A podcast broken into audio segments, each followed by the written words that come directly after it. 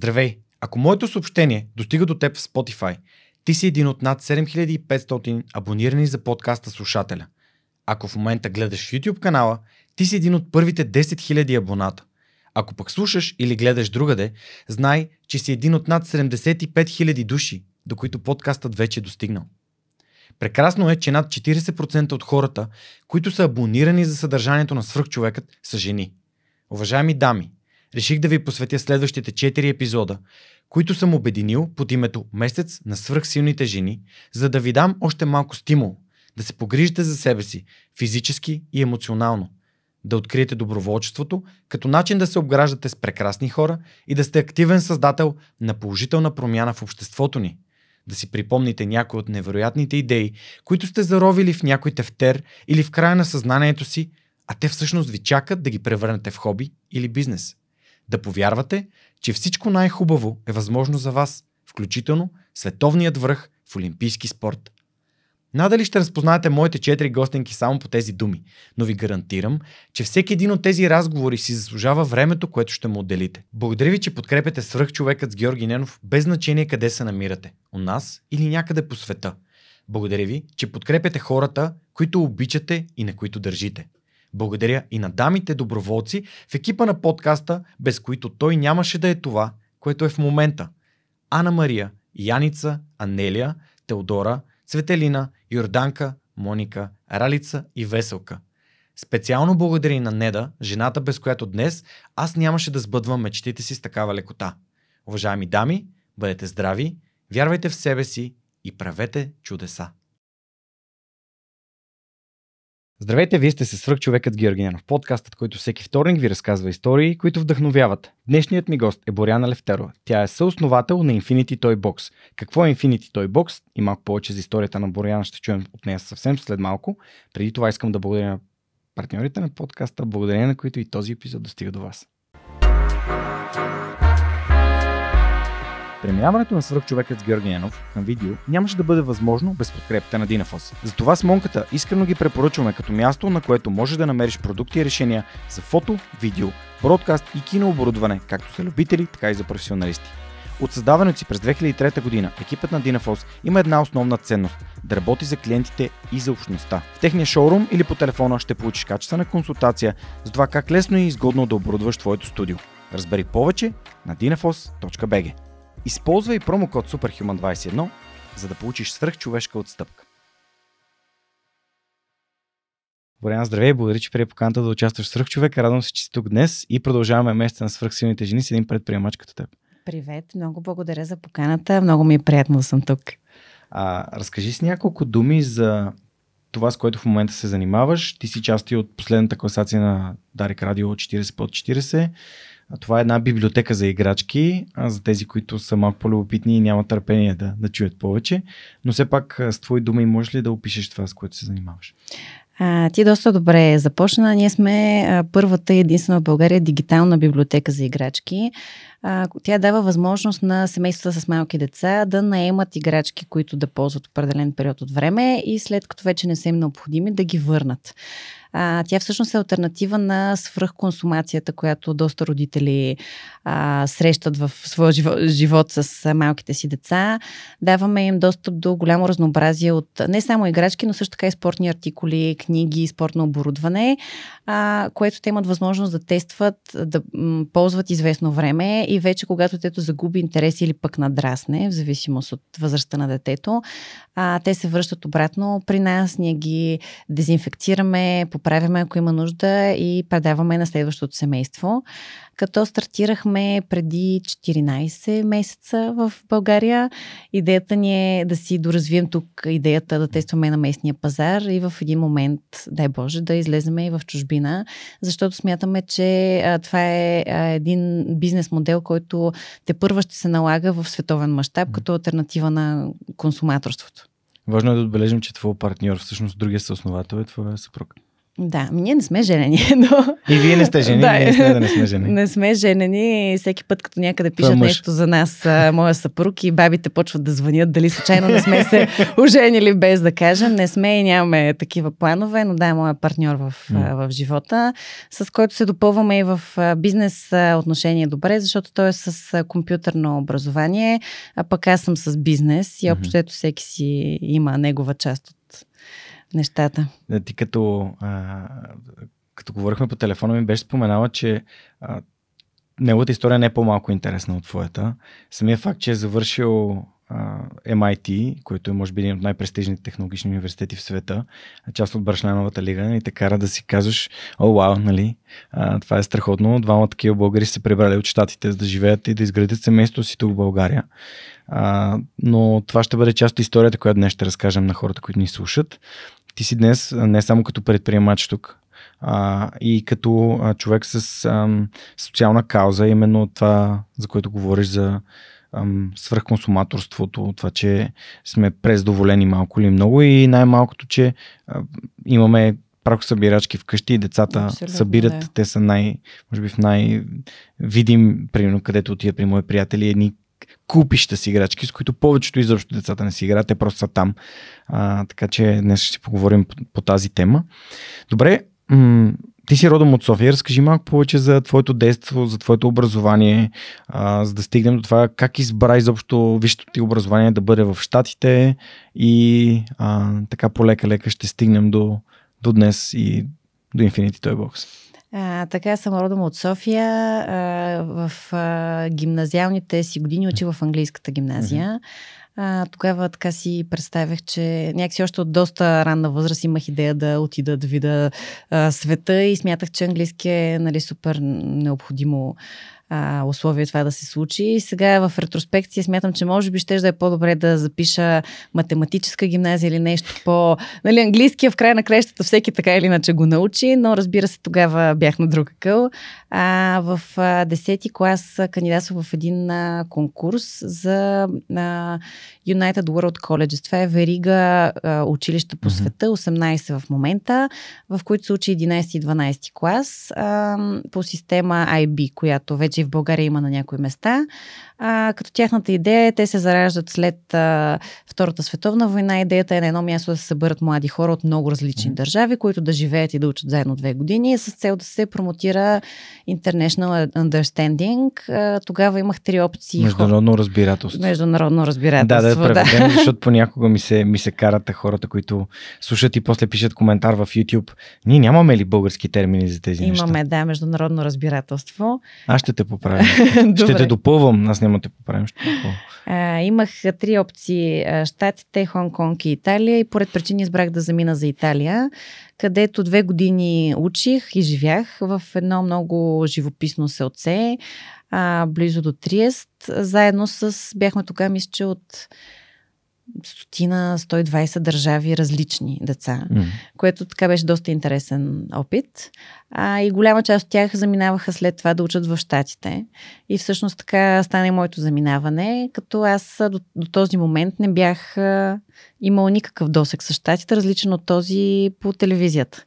И в, естествено, в 11 и 12 клас най-много гледахме Сексът и градът от който на мен ми остана впечатлението, че Нью Йорк е най-невероятното място на света. В, и, и всички, и не само в Нью Йорк, но въобще хората в Америка живеят по този начин, а, този така бляскав лайфстайл, непрекъснато ходят по купони. И реших, че ще кандидатствам в а, Колумбия, където, за съжаление, не ме приеха, но пък ме приеха в Чикаго. А, заминах там и при пристигането ми с изненада установих, че всъщност а, не всичко изглежда точно както в сексът и градът. Освен това беше много по-студено, отколкото си представях и отколкото изглеждаше на брошурите, mm. с които аз разполагах, за да направя този важен избор. А, но така се случи моето заминаване. Учих там а, 4 години, завърших бакалавър по международни отношения. В последствие се реших, че е добре все пак да си намеря някаква работа, която плаща някакви пари, ще ме спонсорира за виза за да остана в Америка и започнах работа в Boston Consulting Group, което е една от големите консултантски компании. А, работих година и нещо в Америка, но не успях да взема работна виза. Не знам дали си запознат. Там mm-hmm. процесът е изключително а, глупав. да, лотариен принцип, независимо от образование, професионален mm-hmm. опит и така нататък. И просто не, не спечелих от лотарията и тогава заминах за, за Канада. Вече се познавах с Иван. А, и после от Канада... Иван е нейният мъж, ако да. се чуете кой Иван, как така да. От Канада а, попаднах на един проект, който пък беше обратно в Италия. И тогава така се зароди в мене интереса на това да поработи малко и в Европа. Защото в Северна Америка преобладаваше мисленето, че в Европа всичко е назадничаво, има много голям процент безработица, нищо не се случва. А се оказа, че всъщност изобщо не е така. А, и така, с 2015 година се завърнахме обратно в България, където а, започнах работа и нещата се завъртяха обратно до началната точка. Добре, ще те върна малко назад, за да изследваме част от твоите избори. Всъщност, записвайки първо английска, нали, първо mm-hmm, английска. Да. А това е училище, което моят брат, а, реално е, в което моят брат е учил и много от моите приятели.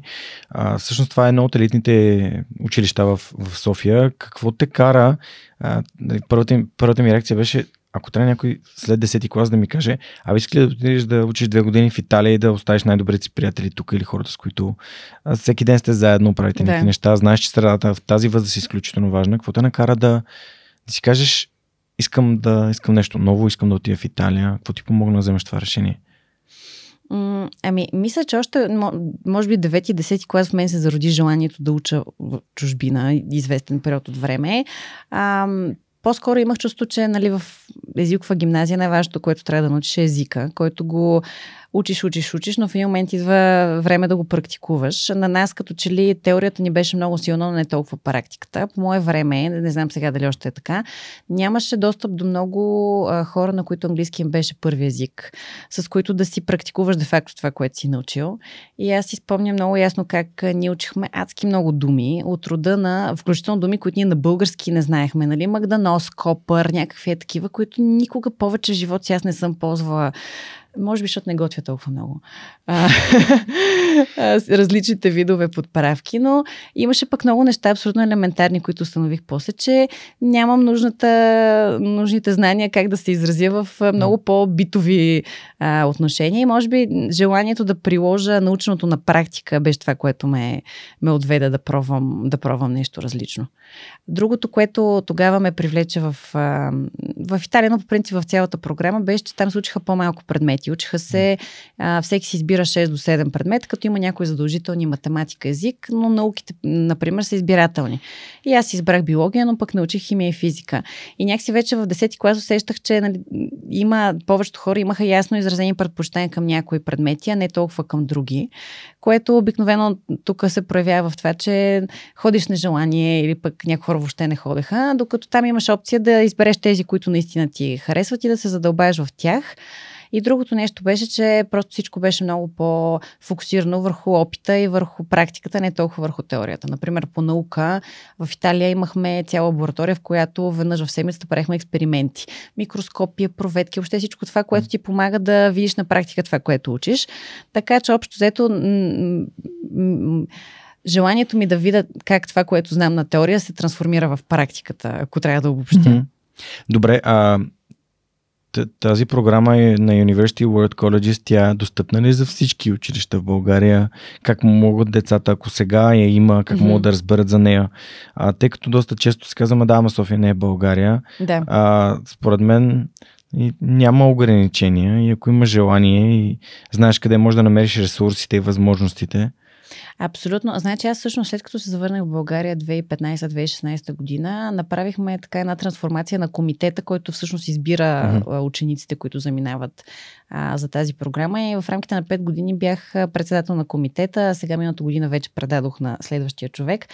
Но а, всяка година се провежда селекция. Тя е измежду ученици а, в 10 или 11 клас от цяла България. Като разбира се, имаме повече от София, Варна и Пловдив, да кажем, отколкото от други места, но всяка година пращаме mm. от няколко различни а, града, а, като селекцията е а, както академична, така и на база личностни характеристики. Прави се един или два дни, е, който е изцяло а, интервюта не само а, с кандидата, но в група, различни групови занимания, в които да видим как се държат а, учениците, така че абсолютно достъпна за всеки. А, всяка година разполагаме като комитет с а, някакъв брой пълни стипендии и някакъв брой частични. Сега вече разбира се, частичните, за съжаление, не са, са суми, които не са достъпни за всеки, но сметка на това пък пълните са отворени и са достъпни. Mm-hmm. Така че бих посъветвала хората, ако се интересуват, но тук искам да отваря една скоба, че много важно при избора на такива стипендианти за нас е да са хора, които са отворени въобще към цялата идея и към цялото движение. Не това да са хора, които искат да отидат в Холандия и само в Холандия. И всяка година има такива, които им предлагаме място в Китай, но те искат да отидат само в Германия и не са отворени към. Нали, идеята е, че mm-hmm. във всички тези 18 училища имаш много сходен опит. А защо това според теб е важно да си дадат сметка учениците, гимназистите? Аз сега обикалям гимназиите в България и съответно срещам с доста от тях. Наскоро mm-hmm. бях в Стара Загора в Ромен Роман а, и залата беше пълна и децата бяха много такива будни. Да. А, защо е важно нали, тази възможност света да не е затворен към само Германия или само към Холандия, т.е. погледът ти да е насочен само на там? Ами, защото а, в общия случай в живота нещата не винаги се развиват както си ги представяш. така че колкото по-рано mm. го осъзнаеш, толкова по-добре според мен е. А, сега разбира се, доколкото комитета има възможност да удовлетворява желанията на стипендиантите и на техните родители, а, но много често конфликта идва точно между ученика и родителите му. Нали? Той примерно е окей с това да учи в Китай, но родителите не го пускат, защото е далече, а, непознато и всъщност това противопоставяне между индивида и неговите родители е също нещо, което е полезно да се, да се случи. Да, а, това, което на мен ми прави впечатление, ти използва нали, термина разбирателство и с Сашо Хинков от Успелите си спомням в нашия разговор, как той разказа неговото пътешествие в Еразъм, а как това отваря света на младите хора към други, към различни хора, към техните а, култури, ам, техните привички, mm-hmm. техния начин на мислене. И това е отварящо за мирогледа на младия човек. Тъй като малко или много тук, когато израстваш, и не, не, не си пътувал, не е имал възможност. Аз си спомням как в моите съученици от немската, в 12, след 12 клас, т.е. това е било 2006 година, когато трябваше да ходят към Германия, единици бяха тези, които летяха. Да. А повечето пътуваха с автобус. И аз само си казвам как така 48 часа ще пътувам до Прино, до Берлин да. с автобус. Абсурд. Два часа да се, да, два дни да стоя в този автобус, нали, няма как да стане. Но тези, нали, това беше цената. А пък сега буквално се качваш на Ryanair и кацаш Берлин след час и половина. Абсолютно, да. И съответно, отварянето на този поглед, затова исках да, да си поговорим за него, защото да общуваш с хора от всякакви националности, раси а, и, и, и религии е много, как да кажа, отварящо. Mm-hmm. Супер. Добре, преди малко спомена, че си избрала университета Колумбия в Нью Йорк, който е част от Барченовата лига имам гост свърх човек, който е учил там. Това е Ива Гумнишка от Humans in the Loop. Mm-hmm. А, каза, че да, не са те а, не са те одобрили за него. А, защо се спря на точно на този университет и последствие, нали, кажи ми малко повече за твой университет, който в Чикаго си избрала като Ами честно казвам, аз като избирах, имах общо взето две отправни точки. Едната беше секса и града, другата беше брошурите, които ни раздаваха в Италия.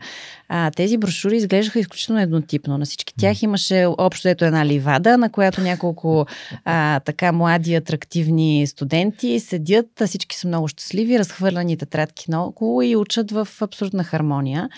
А, и това въжи за колежите от най-северната до най-южната точка на щатите. Така че, нали, и, от, и между двата бряга. Така че на база на тези брошури на мен ми беше изключително трудно да прецена въобще има ли някаква разлика между, между тези колежи или няма. А, това, което бях осъзнала на база на опита си в Италия, че аз предпочитам да бъда в по-голямо населено място. В Италия бяхме в едно малко село, в което всеки се познаваше с всеки, а, всичко се знаеше от всички и на мен това не ми чак толкова допадна реших, че искам да съм някъде, където има както забавления, култура и така нататък, така и повече възможности за професионално развитие. И общото набелязах градове, в които има училища, които са добри. А, което доста стесни кръга на възможностите, защото голяма част от добрите университети не са в градове. Всъщност са Корнео mm-hmm. и така нататък. Дартмут, например, са страхотни училища, но са а, доста далеч от цивилизация, което реших, че няма да е добре за моето психично здраве. И всъщност останаха не чак толкова много училища. А, Колумбия беше така в Нью Йорк едно от най-добрите, към което се стремях. Аз имах най-добрите възможни оценки тогава. И на мен ми беше странно как не ме приеха, но те губят. А, а Чикаго го добавих, защото а, имах, нашите, моите родители имаха доста приятели, които по време на 90-те години бяха се преместили в Чикаго, разбира се, в различни части на, на града. А, и от тях така знаехме, че е хубав град. А, тогава въобще не ми е минало през закъла, че може да е студено. И, нали, това го нямаше на брошурите. А, но моя университет се славеше, сега вече малко се променят нещата, чикагския, с това, че е изключително зубърски. И те това в брошурите по много умен начин го бяха не само не прикрили, ами бяха го изтъкнали като а, предимство. Нали, ние тук имаме много специфични, особени а, традиции и така нататък, което всъщност, как да кажа, привличаше хора с изключително академични наклонности. А, и по времето, по което аз кандидатствах, той не ползваше общата апликация на всички останали университети, ами си имаше негова си. С много странни въпроси. Например, аз писах едно есе, за да ме приемат на тема Опишете вашата маса. Това беше темата на есето. И аз, слава богу, че живях в Италия, имаше какво да напиша и описах така и така. На моята маса сме от еди колко си различни националности, защото уча в това училище с много различни хора. Успях нещо да си смуча от пръстите. А в последствие обаче университета, може би преди малко след като завърших аз, осъзнах, че това всъщност му сваля рейтинга, защото той получава по-малко апликации а, процента на приети спрямо процента апликации е определяш за рейтинга и се усетиха и го махнаха. И сега вече има доста по-голям mm-hmm. а, брой хора, които подават а, и съответно и по-малък а, acceptance rate. Да. Приемане. Приемане, да. А, по-малък прием. Но, да. А, но хубавото беше, че имаше много международни студенти, с които доста бързо намерихме общ език, като разбира се се старах да общувам и с американци. А, бързо установихме, че Чикаго е всъщност град, в който има адски много неща, които могат да се правят. А, разбира се, нашия колеж не беше в центъра на града, беше в южната част. Отнемаше известна организация да се стигне до всички готини културни забавления, но особено вече към, а, след като навършихме официално пълнолетие американско, а, имаше адски много а, театри, а, музеи, а, дискотеки, въобще всякакъв вид забавления, които смятам, че един човек на 20-21 години нали, е редно да посещава и да се образова за света, не само да, само да учи. Така че в края на кращата съм доволна от, от своя избор. А, ти ми спомена някои неща, естествено това е Уинд Сити, нали, да. ветровития град. А, езерото Мичиган го прави доста така неприветливо за зимата, главно заради влагата и заради това, че е открито от север mm-hmm. и съответно дух, духа сериозно. А, е, американците са ненадминати в това да изтъкват такъв тип а, как да кажа, минуси като предимства. А и Сиатъл също, нали, Сторми Сиатъл, да. това, че там е градът на бурите. А, всъщност, Чикаго е известна като втората България. Чикаго е известен да. като втората България, като място, на което има най-много българи извън България на едно място. А, това така ли е? Човек, който живее там. Аз никога не съм ходил дори в Чикаго. Има, има наистина много българи и това се забелязва. Разбира се, те са концентрирани в някои райони, mm-hmm, не навсякъде, но а, случвало ни се на опашката пред дискотеката нещо да, да коментираме някой и той да се обърне такъв ядосан и да се окаже, че са компания българи. а, има, има доста, а, има и български магазини, mm-hmm. а, което е плюс. А, има и доста добра, добро разбирателство между а, различните университети. Ние, например, си правихме срещи с българите, които са в Нортуестърн, който по принцип е от друга, на другия край на града, де факто на почти два часа с а, градски транспорт. А, но ги има а, действително и това така е интересно, защото някои са от а, скоро, други са вече от много отдавна. А, има и такива, които са жени за американци. А, мисля, че над над 100 хиляди човека живеят там. Над 100 хиляди българи? Българи, да. Mm-hmm. Супер. А, добре, разкажи ни за първите стъпки към професионален план.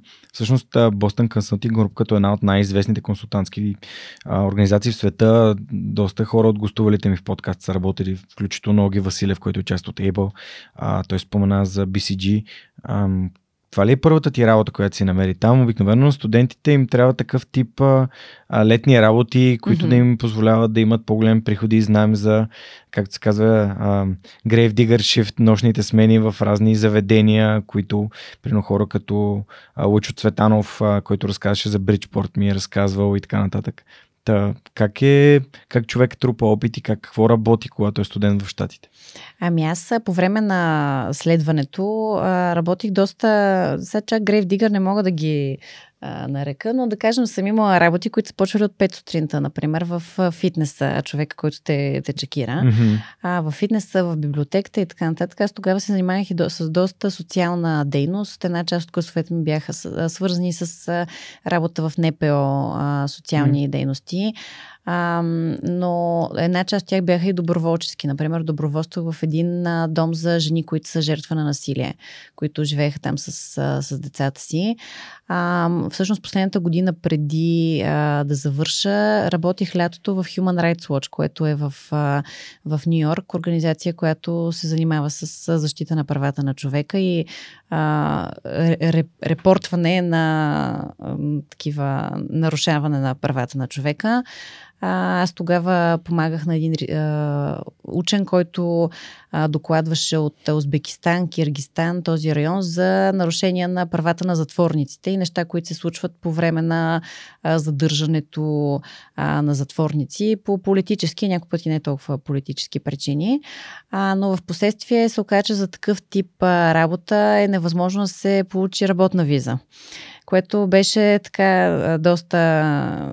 Ме накара да си променя а, посоката на професионално развитие, защото имах желание да остана в Америка, но с това, с което а, се занимавах към този момент, не беше възможно.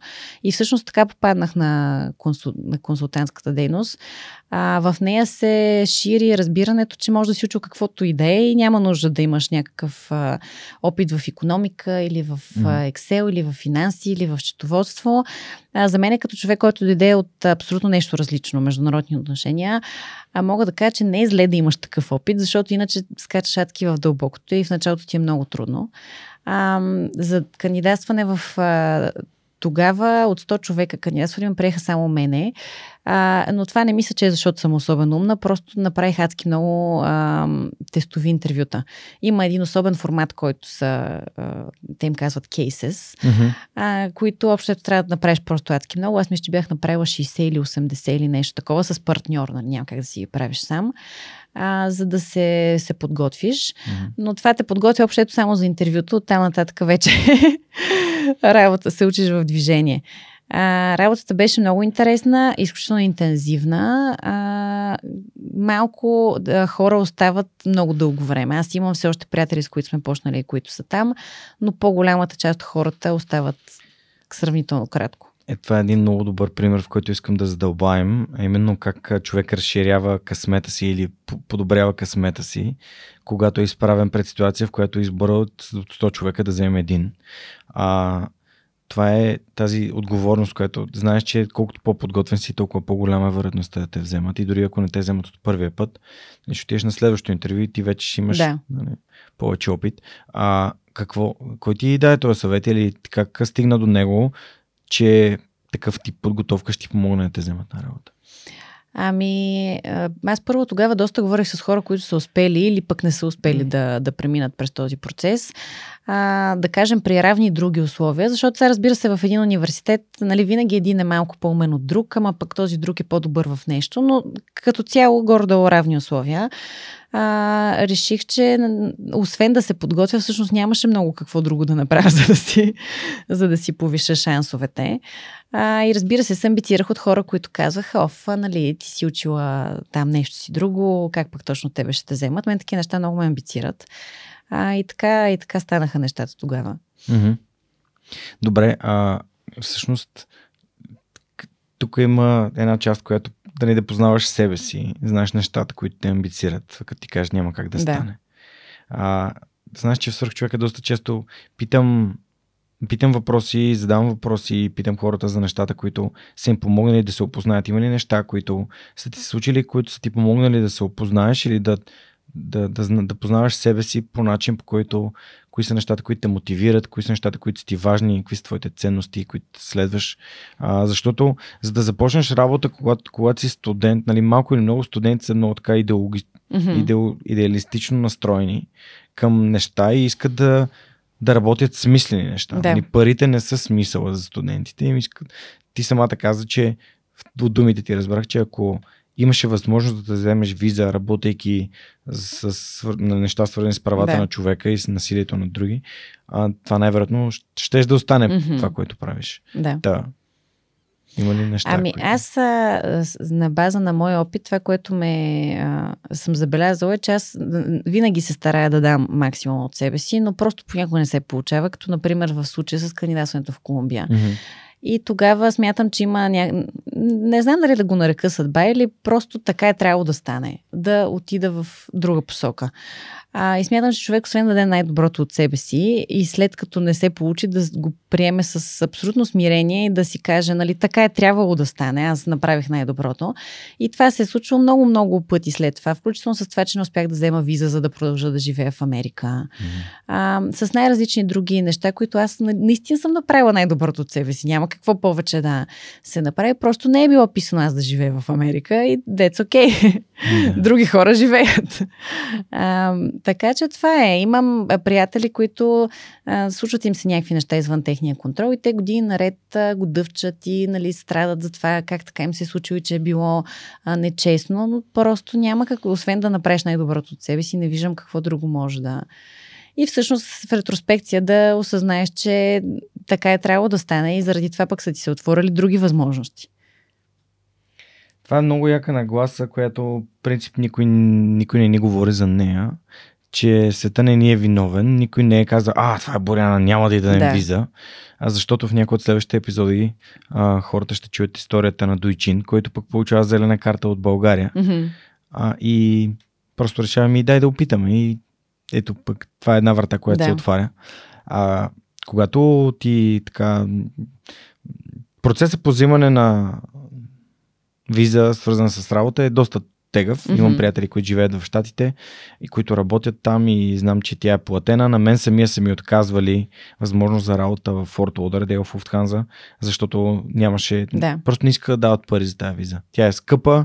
А, Временка раб, също Работодателя така, е, да. плаща, отнема много време и усилия, да.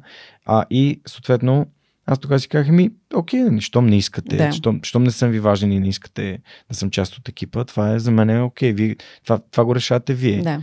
А, и, и аз 2015, но пък си останах тук. А, добре, всъщност, даже си спомням, защото аз сутрин в джуджитото си говорихме за Цилертал, тогава точно бяхме на ски и интервюто ми беше един от дните, трябваше на обяд да се върна в а, къща, която бяхме взели, за да мога да си направя разговор mm-hmm. по телефона с хората в Штатите. А, и това било буквално февруари 2015 година и малко по-късно се запознах с Неда. Така че ако бях заминал, е, какво, абсолютно. Ще, какво ли ще да стане? Защо избра да отидеш в Канада и защо, защо Канада? А, на Иван, род... майка okay. му живее в Канада. Добре. А, значи той... тогава трябва да въведем Иван. Въвеждаме Иван, да, 2011-12 okay. година. А, част от неговото семейство живее в Канада, да. той има канадско гражданство. Mm-hmm. Решихме, че е сравнително близко като култура до това, което. Понеже тогава доста така неща ми се въртяха в главата, но беше Бразилия, много ми сходеше в Бразилия, но решихме, че всъщност ние никой не познаем в Бразилия. Може би, освен това не говорим езика. И някакси толкова много промяна наведнъж няма да се, да се отрази добре. Канада беше наблизо, сравнително сходна култура а, и, като, и като работа, и като живот. А, и така решихме да отидем а, там. А, аз имах лошия късмет, че се случих да съм там в исторически най-студената зима от не помня вече колко години, 30 примерно. Аз въобще не обичам студа. Имаше дни, в които а, беше минус 17, но то ти изписва, че се усеща като минус 30 което, слава богу, от тогава насам не ми се е случвало, но така пазя, ще да кажа, пазя топъл спомен, но той, той не е топъл. А, така че, с изключение на тези метеорологични особености. А къде е това? В Торонто. Ага, окей. Okay. А, с изключение на тези метеорологични особености, останах с добро впечатление от, от Канада. Даже сега, наскоро, като бях в Мелбърн, адски много ми приличат двата града и като, а, и като хора, и като градски транспорт. Единствено Мелбърн така с малко по-интересна архитектура, но общо ето тихи, спокойни, няма а, толкова много престъпност, като в а, Америка, няма пушки, пистолети, такъв тип а, интересни американски особености. а, та, та така за Канада. Да. И колко време прекарвате в Канада? Година и нещо. Какво ви накара да се върнете в Европа? Ами аз не, консултантската професия не беше моята и започнах да се оглеждам за, за други позиции и работи. И така стигнах до идеята да видя пък нещо в Европа. Никога, фактически аз никога не бях работила в Европа, като се изключи разни работи от рода на, нали, когато съм била на 15. Mm-hmm. А, и последният ми проект в а, BCG беше а, 3 месеца в, а, близо до Милано за Бенетон. А, и тогава така имах досек с въобще и работата в, в Италия и хора, които живеят и работят из Европа. И ми направи впечатление, че всъщност в Европа всичко си е наред, който иска, работи, има достатъчно работа, плащат им. Нали, нищо страшно не се случваше, защото в Америка малко живеехме в един бъбъл, че нали, тук, е, тук са стартъпите, тук са парите, тук са банките. В Европа там, нали, това е стария континент, там нищо интересно не се случва. За сметка на това пък в Америка се работеше адски много и вечер, и уикенди, и някакси ролевите модели, които ни, ни представяха, особено там на жените, които работихме в консултантската фирма, ни представяха ролеви модели, които, нали, ето тя има три деца и продължава да е партньор. И тя почва да разказва, да, нали, вечер аз преспивам децата, след това имам още само 2-3 часа работа. нали, неща, които като цяло не ми звучаха адски привлекателни в по-средносрочен и дългосрочен план.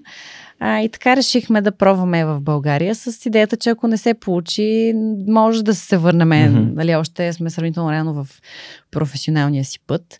Но се оказа естествено, че и в България, който иска да работи, има какво да работи.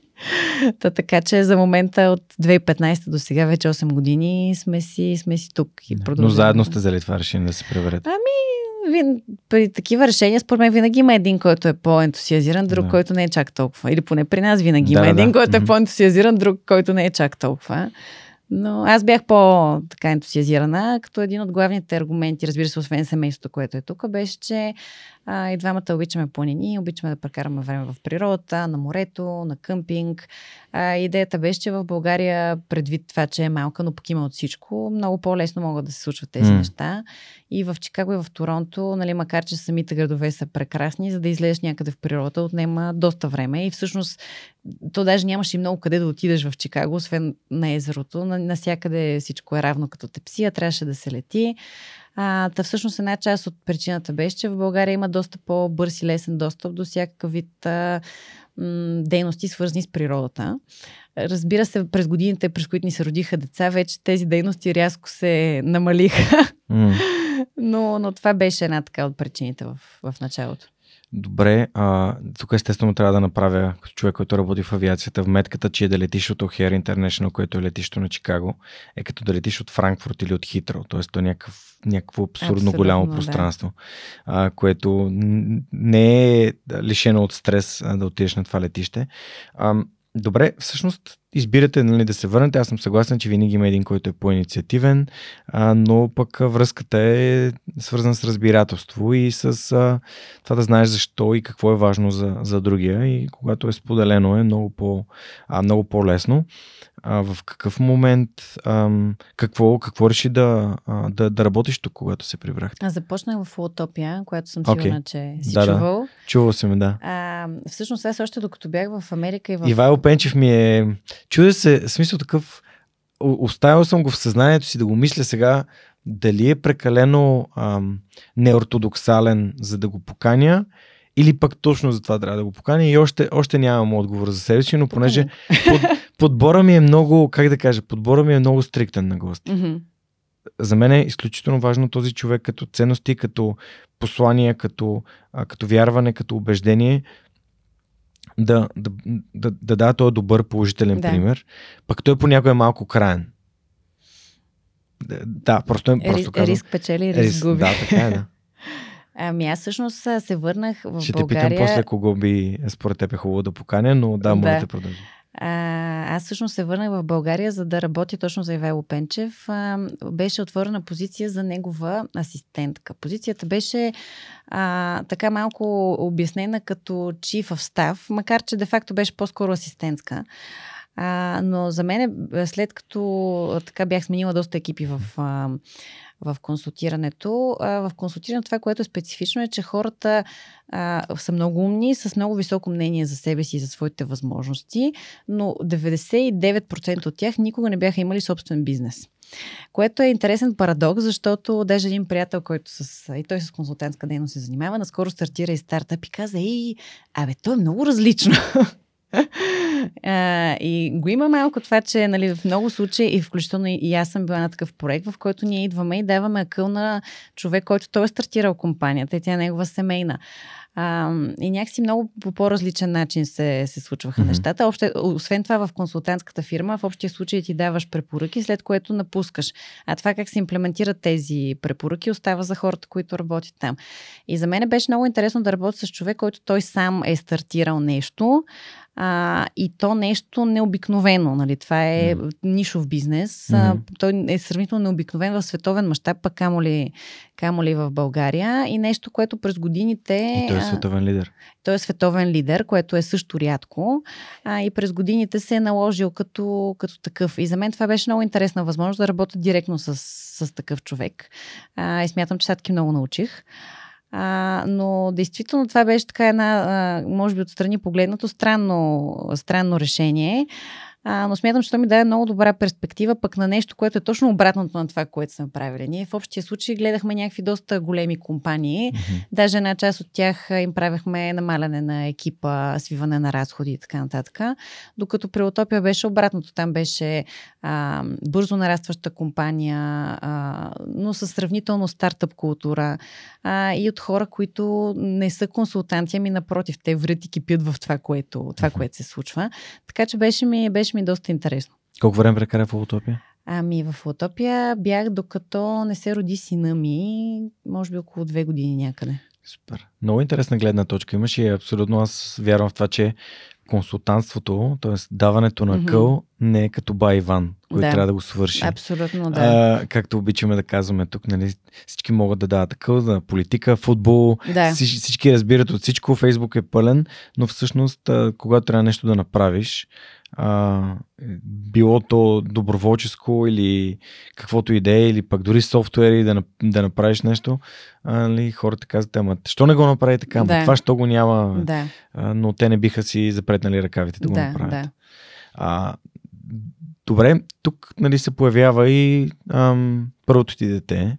А, в какъв момент а, всъщност дойде идеята за Infinity Toy Box? Когато се роди второто или как? А, разкажи ми малко ами те. Ама, по-сравнително постепенно се случваха нещата. Mm-hmm. Разбира се, имаше един момент, който така ни просветна и това беше след раждането на второто, но а, по повод един подарък, който подариха всъщност на първото, една писта с а, колички, скъпа, която то си играе 20 на минути и щупи една част. Тя стана абсолютно неизползваема. И тогава, това беше може би аха момента, в който си казахме, нали, това не е устойчив този начин на консумация на този тип а, продукти. А, но и, по принцип идеята за нещо свързано с кръговата економика, намаляне на отпадъка, а, такъв тип услуга а, постепенно ми се зароди, като аз разбира се си следя и неща, които се случват в световен мащаб. Например, в щатите Render Runway, предполагам, си ги чувал или ако не мога да ти разкажа, но такъв тип а, фирми съществуват от известно време, опитват се да се наложат. Разбира се, те са свързани с а, висша мода или поне мода, различно е от, от нашото, но а, има доста такива модели, които с течение на времето се, се налагат. Разбира се, в България по бавно или по-късно, mm-hmm. отколкото, отколкото на други места. Но това, което нали, вече ме потикна към а, действие, беше лични, личната нужда и личния, личния проблем. Защото ние а, живеем в апартамент, не живеем в гигантско пространство, в което имаме стотици квадратни метри за детски неща. А, и в край на кращата то започна да създава личен дискомфорт, това претрупване и също времено това, че никога няма нещо, с което те да си играят супер дълго и с супер голямо желание. Супер. Тоест, реално, ам, един такъв проблем, както и повечето хора в подкаста казвате ми, имах този проблем и реших да го Да. да, да, да видя какво мога да направя по въпроса. А, след като се ражда първото дете, връщаш ли се на работа? Какво работиш? И А, как... Да. След като се роди първото ми дете, се върнах на работа, работих в Auction Eyes, което е Да. а, пак част от групата на фирми на Ивайло Пенчев. А, но когато се бременях с второто, имах за съжаление проблем на бременност и ми се наложи да сравнително рязко да, да прекъсна. А, и след второто вече не съм се връщала. В смисъл, Да. директно. Просто си стана предприемач. Еми да. да, окей. Добре. А, по време на... Тя всъщност идеята ви идва преди COVID. Обаче Ами изведнъж... горе-долу с COVID Да, да, дойде идеята, което беше от една страна... Когато COVID дойде, ние не бяхме още стартирали де-факто да оперираме с, а, с клиенти. А, беше добре за нас, че така стана, защото имахме, имаме няколко конкурента, които бяха стартирали преди COVID и тях COVID просто ги, ги срина. Да. А, от друга страна, по време на И COVID... трябва да обясниш защо. Ами, защото много хора се затвори в началото на COVID, нали, както се сещаш, всички бяха затворени към абсолютно всичко и се циркулираха всякакви а, такива конспирации от рода на вируса живее не знам колко си стотин години върху повърхности и така нататък. А, и просто имаше хора, които много време не излизаха от вкъщи, не пипаха нищо. Разбира се, малко по малко се успокоиха нещата. А, но всъщност по време на, на COVID, това, което се получи като така обостране на вниманието, което а, полагаме, а, вниманието към хигиената и дезинфекцията, е нещо, което за нас е полезно така или иначе, защото ние с или без COVID, така или иначе ще дезинфекцираме всичко. А покрай COVID, а, така хората се информираха малко повече за начина, по който е добре да се дезинфекцира нещо, което на нас ни, на нас ни помага. А, но мисля, че ро- родителите с деца, особено тези, които посещават детска градина, в един момент просто си казаха, нали, трябва да, да почнем да живеем отново, да, детето да ходи на детска градина, там то пипа играчки, които са пипани от други деца. Нали, те, възпитателите не ги дезинфекцират след всяко дете. А, така че а, всъщност не бяхме още стартирали. Стартирахме края на 2021 година, когато вече бяха поотминали нещата. А, но дезинфекцията си я правим, може би, а, ако бяхме по време на COVID, щяхме по подобен начин да я правим, просто защото ние не знаем какви хора ползват. Има хора, които може да са болни с сополи, ние си дезинфекцираме всичко, така че да е изрядно М. за следващия, за следващия клиент. Добре, тук може би е добре да кажем какво, какво прави Infinity Toy Box а, и какво нали, реално представлява библиотека за Мгм. играчки. А, всъщност, това, което ти каза и което аз разбрах, а, е, че когато имаш а, физическа библиотека, изведнъж всичко спре и хората не искат да излизат, не искат да ходят да взимат други предмети и да ги вкарват вкъщи си обратно. А, това просто такъв тип бизнеси, разчитайки на физически да ходиш и да взимаш неща и да ги връщаш нещо като истинска библиотека за книги. А, с разликата, че книгите хората не си ги слагат в устата, не ги ближат, не ги... Нали, деца, защото децата правят тези неща, те така Да. опознават света, не? това е нормално. Точно така, да. А, та, вашето, просто си казвам, защо да не е дигитална. Да, значи тя в край на краищата е физическа. В смисъл, ние имаме един склад, който е пълен с играчки, книги, игри и така нататък.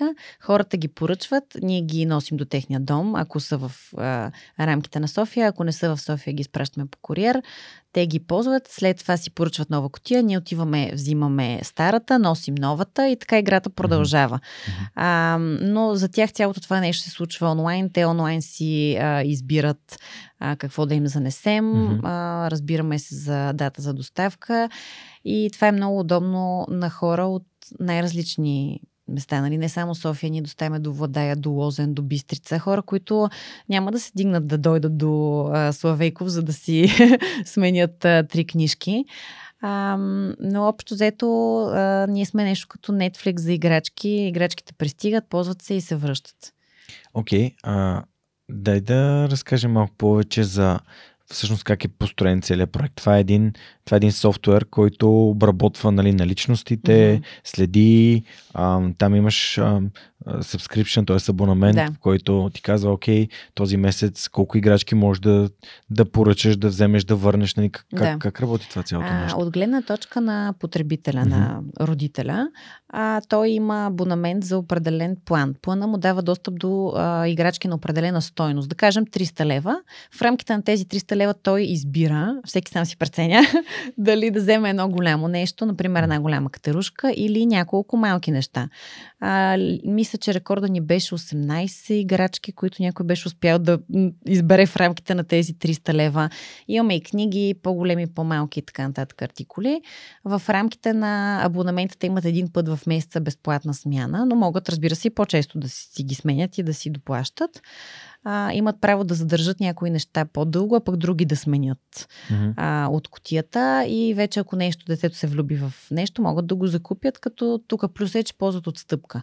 Обикновено 10-20 имали сме случаи на 60% отстъпка в зависимост от а, от артикула, като за момента сме а, от 0 до 6 години. А, по принцип идеята е, а, особено Иван казва, трябва да станем от 0 до 18. Сега за 18 чак не знам, но идеята е да обхванем всички нужди на децата до момента, в който те вече не, не ползват такъв тип.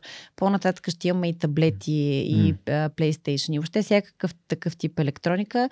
За момента сме се фокусирали върху по-малката възрастова група, защото по наши наблюдения, особено в България, където първата, втората година от mm-hmm. живота на детето майката си е вкъщи, има повече капацитет да пробва различни неща, да учи с детето различни неща. Това е така момент, в който можем да сме най-полезни.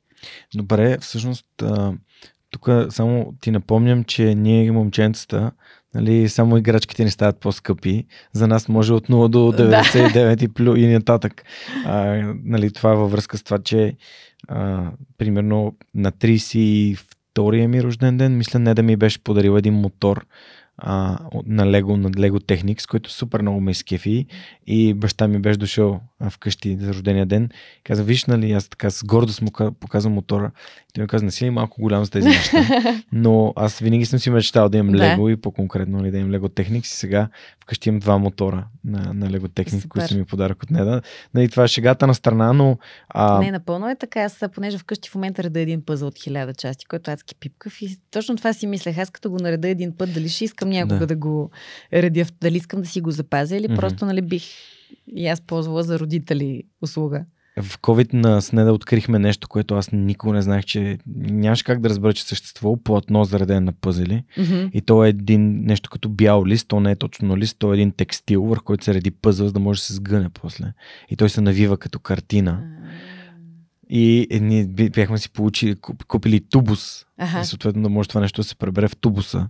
А, така че а, и ние по време на COVID... А лепили сте или... Ами не, не е нужно да се лепи. Той просто текстила, като се нареди, той, той го поддържа, той ага. му изгражда като става един като, като суши от пъзъл. Като става точно да. така, като суши от, суши от пъзъл. Много, много интересно. Бяхме си а, нали, купили от един сайт.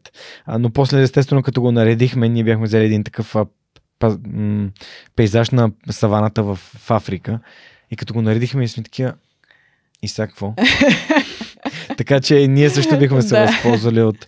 Мисля, че не само за деца, но а, докато идвахме насам ти разказа някои от трудностите на майките, именно а, вие отивате, куриера отива да даде някаква играчка, да. да вземе друга и майката не си дига телефона, нещо се случва. Да. Разкажи някои от забавните истории, които, които се случват на, на, на куриера на Infinity Toy Box. ами те са ежедневия такива, просто а, при нас, за съжаление, за разлика, например, от Takeaway и разни други а, фирми, които доставят храна mm-hmm. или доставят на човек, който си е в офиса, нашите клиенти са много специфични с това, че те са много заети с много кратък времеви прозорец на тяхното внимание. Това е за нас интересно от към дизайн на, на самия софтуер, mm-hmm. на това, което те виждат и ние ползваме, но и от към логистика и от към доставка. А, действително има много такива, които а, случва се колегата звъни отпрете, те не му вдигат, вдигат му един час по-късно, той вече е в младост или някъде другаде. А, такива случаи са непрекъснато. А, ще, се, ще си помисля за такива по, по-пикантни. А, от време на време се случва да ни връщат някакви неща, които не са наши. А, сега наскоро бях в Австралия и там а, по-специфичен климат. А, има, казаха, че при тях е много често срещано. Връщат им играчка и вътре трябва да проверят да няма имало някакви малки червени отровни паячета. Да. Което да чукна да звън. Ние паячета отровни до сега не сме имали, но някой беше имал пак в Австралия случай на върната играчка и вътре в опаковката на играчката влязла не толкова голяма жабка. Жаба, малка жаба, жива жаба. А, ние чак такива животни до сега не сме, не сме получавали обратно. А, но има, има случаи и те са най-вече а, обусловени от това, че хората имат много кратко внимание. Те обикновено с едното око гледат детето. Нали, сметни, ако имаш две деца, това знае, че имаш нула очи, да. а, с едното око гледа детето, то а, се заиграва. Също така в процес на работа решихме, че каквото може ще го носиме сглобено защото имахме в началото хора, които нали, много искаха те да си ги сгубят, обаче много трудно се сгубява нещо, докато детето хване частите и ги, и ги разпръсне и всъщност се получаваше точно обратния, обратния ефект, липсващи части. А, интересни, са, интересни са клиентите, интересна обратна връзка получаваме. Хубавото е, че са много непринудени. Пишат ни непрекъснато по Viber, по Instagram с а, mm. някакви предложения или пък някакви начини, по които те използват играчките, които ние не сме се въобще сетили, че, а, че е възможно. Това, което мене ме, ме радва е, че в България започват много да се разчупват а, стереотипите относно пола. А, това е едно дете, какъв пол трябва да бъде, за да си играе с определена играчка, mm-hmm, или пък mm-hmm. какъв цвят трябва да бъде играчката, за да си играе едно дете. С нея а, имаме все още някои родители, които, примерно за момченце, не искат да вземат червена кухня.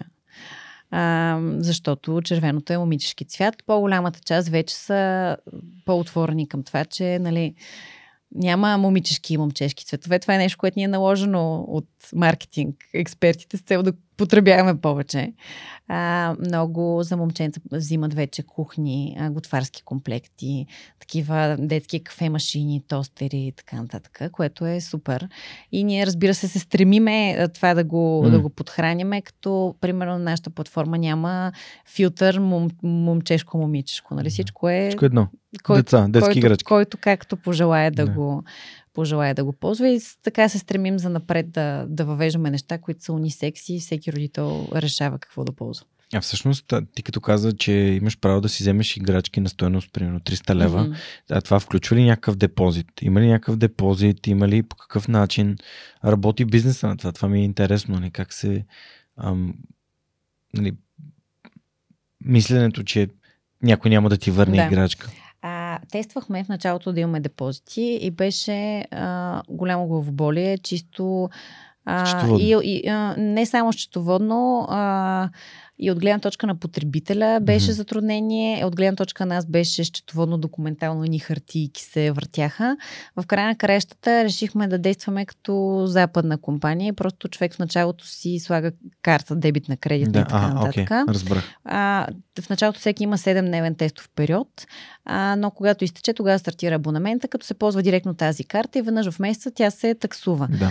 А, това, разбира се, спира някои хора. Има хора, които не искат да си дават искат да, карти. да, не искат да си дават картата или искат да работят с наложен платеж. А, спира някои хора. Има някои местни специфични особености, които забелязваме, които се надяваме на други места. Не само се надяваме, знаем, че на други места ги няма. А, като, например, някои хора си дават а, такава еднократна карта mm-hmm. а, на революцка, обаче тя не може да се стартира с нея абонамент, защото тя е еднократна, както името подсказва. Mm-hmm. А, но за момента това, че дават все пак тяхна карта, в комбинация с това, че ние по-голямата, имаме техен телефон и тези, които са в София, им доставяме лично до врата. Mm-hmm. А, за момента ни спасява от а, а, тотално злонамерени mm-hmm. а, хора. По-скоро се бориме с а, такъв тип неща, които не са в резултат на злонамерено, са на забравяне. От рода на върнах ви парчето пица, обаче си забравих а, шпателката вкъщи. Някакви е такива. А, но а, понеже ние вече излизаме от фазата на ранните адоптери, влизаме mm-hmm. вече в малко по мас маркет, започват да се случват такива а, неща и те, разбира се, ще се случват все повече и повече и няма как. А, казали сме си, че в момента, в който сериозно пострадаме от някой злонамерено, тогава ще вкараме депозитите. За момента не сме го направили, да. за да го направим възможно най-достъпно Достъпно. за всеки. Да. да, цялата идея е а, подхранена от а, с, вашето виждане, че трябва да се живее малко по-минималистично, Точно което значи да не си да. купуваш всичко, което има. А, това може да е и в контекста на книгите. Аз сега страдам от това, защото примерно имам книги вкъщи, които не съм прочел Мгм. и въпреки това, като отида в библиотека, а, в а, книжарница Да. и искам, ле, тази книга и тая, искам и тази, и някакви хора ми подарят доста често книги. Ето, нали, тук имам хората, които променят България, двете части, които а, нали, са ми подарък от автора а, и тук ги държа, за да може хората, които също са в книгите, да, да ми оставят Да. подпис, като идват тук. Та, ам, в този ред на мисли, не да ми е казал, аз не искам да имам всички книги вкъщи. Мгм. Аз искам да имам отбра... неща в библиотеката да са отбрани неща в нашата Да. библиотека. И подозирам, че с а, играчките ще е същото. С дрехите пак. Нали, ти като каза и за, за американските модели, при мен това с дрехите е съществен проблем, защото аз си давам сметка, че като отида на събитие и ми подарят тениска, аз имам сигурно 40 рекламни тениски, да. които вкъщи някакси или трябва да се ползват, или трябва да се рециклират, нещо трябва да се направи да. с тях. Да, да а, как се появи този нали, минималистичен начин на живот. Той става се по-модерен и по-модерен. Mm-hmm. Аз съм много голям фен. Там горе има една книга, която се казва Есеншализъм на Грек Макюм. Ес, ес, есенциализма и това, което Да. да. наистина е важно. Как се появи във вашия живот, Сиван? Ами ние, за съжаление, сме много далече от това да го имплементираме Е, в... то не може да е перфектно. а, от лична, как да кажа, лична психическа, психическо усещане за това, че колкото по-е претрупано, толкова по-зле се чувства човек. А, толкова по-малко неща всъщност ползва. А, и това, между другото, и при децата се наблюдава. Има много проучвания, които показват, че а, когато на децата им се предоставят по-малко на брой играчки, те се заиграват по-дълго време с тях и по-пълноценно, отколкото ако ги оставиш в една стая, която е пълна с, не могат да пълна с стимули, пълна с неща. Те пипнат едното, оставят го, пипнат другото. А, и така и при, и при възрастните. И това е много... Ние и до ден днешен го усещаме и правим разни чистки, подредби и така нататък. Но просто в момента, в който е по-чисто, по-празно, по-малко неща има, които ти отнемат от вниманието, смятам, че всеки човек става по-продуктивен. Да, а, едно от нещата, които нали, в момента си коментирам с нея е, че а, нещо, което аз самия не, не се бях замислял, тя каза, когато едно дете си играе с една играчка, твоята най-важна задача е да не го прекъсваш. Мгм. Защото то развива концентрацията си. Именно Да. това, тази възможност да, а, да фокусира вниманието си върху нещо. Мгм. А, и другото нещо, което ми, ми направи много силно впечатление, тя каза, е едно от нещата, които ние, когато нямахме толкова много играчки, правехме е да си измислиме игри. Да. Което е, когато нямаш всички играчки на света, ти можеш да си измисляш игри. При аз нямах много лего, но комбинирах легото си по някакъв начин, така че да мога да създавам ново лего. Тоест, Абсолютно, да. неща, които не са в кутийката, но аз примерно съм събрал Да. две-три кутийки лего и си, от тях си правя нещо различно. Ами това е доста в унисон с а, Монтесори подхода, който в момента доста на, набра популярност и в България, не само в България, че а, играта, това е работата на детето, mm-hmm. то трябва да я изпълнява самостоятелно, концентрирано, а, трябва то да е водещо, а не детето. А, и това забелязвам и при мен и при Което? мой... А, Детето, Играта. детето трябва да е водещо, а, А, не родителя. не Ако родителя, да. родителя се включва, Чех, че то... да, лапсуси. извинявай. А, и аз забелязвам при, и при мен и при мои приятели, че а, има доста голяма разлика в начина по който ние разсъждаваме по тази тема и нашите родители, т.е. бабите и, и дядовците на, на децата. Вчера в поликлиниката една баба беше с внучето си и то нещо се опитваше да се облече. Не е така, баби, не е така, не е така, ти не можеш, дай аз ще го направя вместо тебе. И нали, това, което детето чува е, нали, аз съм малко, аз съм нали, немощно, аз не мога да се справя с тази задача. Докато подхода, който в момента е популярен и аз така по-скоро съм склонна да вярвам на него, е, че детето трябва да бъде емпал, нали, да му дадеш... Овластено. овластено да му дадеш а, а, мех, Как-. Как ти идват думите на английски? Преди малко. Е, Овластено нямаше да се, нямаше да се учен. сета за овластено. Аз поне тази дума Овластено ми звучи малко политически, затова Да. нямаше да. Но а, а, по-старото поколение смята, че неща трябва да се правят по определен начин от деца на определена възраст, които трябва да бъдат научени на тях и докато не са научени, не могат да ги правят, докато нали, сега вече не мислим по този начин. И това рефлектира и в начина по който а, общуваме с децата и подбираме нещата, които им предоставяме като занимателни и образователни материали. Да, това е, това е доста, доста готино. Аз сега бях с много най-близките ми приятели и техните деца на почивка. А, и там много силно впечатление ми направи на, на моят най-добър приятел Дани от Новатор. Мгм. А, неговото дете, как, как слиза и се качва по стълби и прави някакви неща, които веднага някой родител би скочил. и Да. такъв, «А, ще падне това дете. Ти не можеш да слизаш само по стълби, а сега ще пренеса. Ще... Да. И, и примерно то се, като се качва на катерушката, то не изпада в тази безпомощност, качиме, не мога. То е хлъзгаво, но детето си търси начин да, Да. се качи. И, и си спомням на Обена, а, а, нали, майката на, на детенцето и, и съпругата на Дани, я питах, добре, как го научи на това? И тя каза, ами, просто спрях да му казвам как се прави и го оставям той самия да открие начин. Абсолютно. И знаеш да. колко е изненадващо какви начини открива за, за да прави неща. Което е на мен така много, много готино, ми, много готино впечатление ми направи. Да, да. Ами ние доста имаме такива клиенти, които а, откриват в някакъв момент, че това, което те смятат за супер полезно, интересно и така Мгм. нататък, всъщност детето не смята така и те нямат механизъм, с който да го накарат на сила. Например, има доста популярни катерушки дървени Мгм. по Да. Монтесори метода, които първо, че те са, нали, изглеждат готино, красиви са, инстаграм подходящи са. А, обаче се оказва, че първо не всяко дете ги а, харесва и второ а, малките деца, нали, те просто не се справят и им, им е страшно. И имаме много такива дами, които взимат и после връщат и казват, моето дете още не проявява интерес. Мгм. И това е много ценно и за родителя да разбере, че детето не е продължение на тебе, то си е самостоятелен индивид, който може в този момент да не му скатери по тази катерушка. Наскоро бях на гости на други приятели с едни близначета. А, те са на по мисля, годинка и половина. Имаха точно такава дървена катерушка и начина по който детенцето се качва, те двамата се занимават с карате. Мгм. И начина по който детенцето се качваше по тази катерушка и се спускаше той едно като парзалка Да. на такава плоскост, беше изумителен. Аз казвам, о, това дете тук на година и половина и то направо е като някаква маймунка върху. Да, да. И, и, и, и то го прави е така, защото му харесва и отива и го прави пак и пак и пак и пак и пак и пак. А, така че, нали, децата са... Та, моят въпрос ще е, добре, защо родителите избират играчките на децата си тогава? Ами те, много И- мъничките деца няма как да. И това е бизнес казус, който е, окей, имаш а, buyer персона и юзер персона, Да. т.е.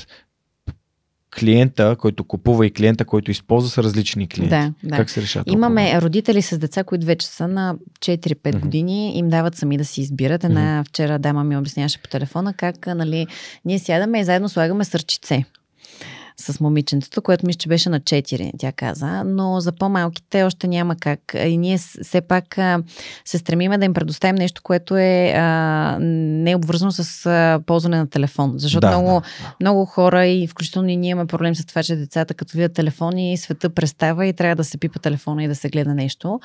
А, така че това, което ние правим е да правим максимално гъвкави условията на смяна. А, ако избереш нещо, което детето не му харесва, това е окей, може да го смениш по всяко едно време. А, за да дадем този достъп на хората, които в противен случай те това нещо щяха да го купят за 200-300 лева, то да седи вкъщи и то да не се ползва.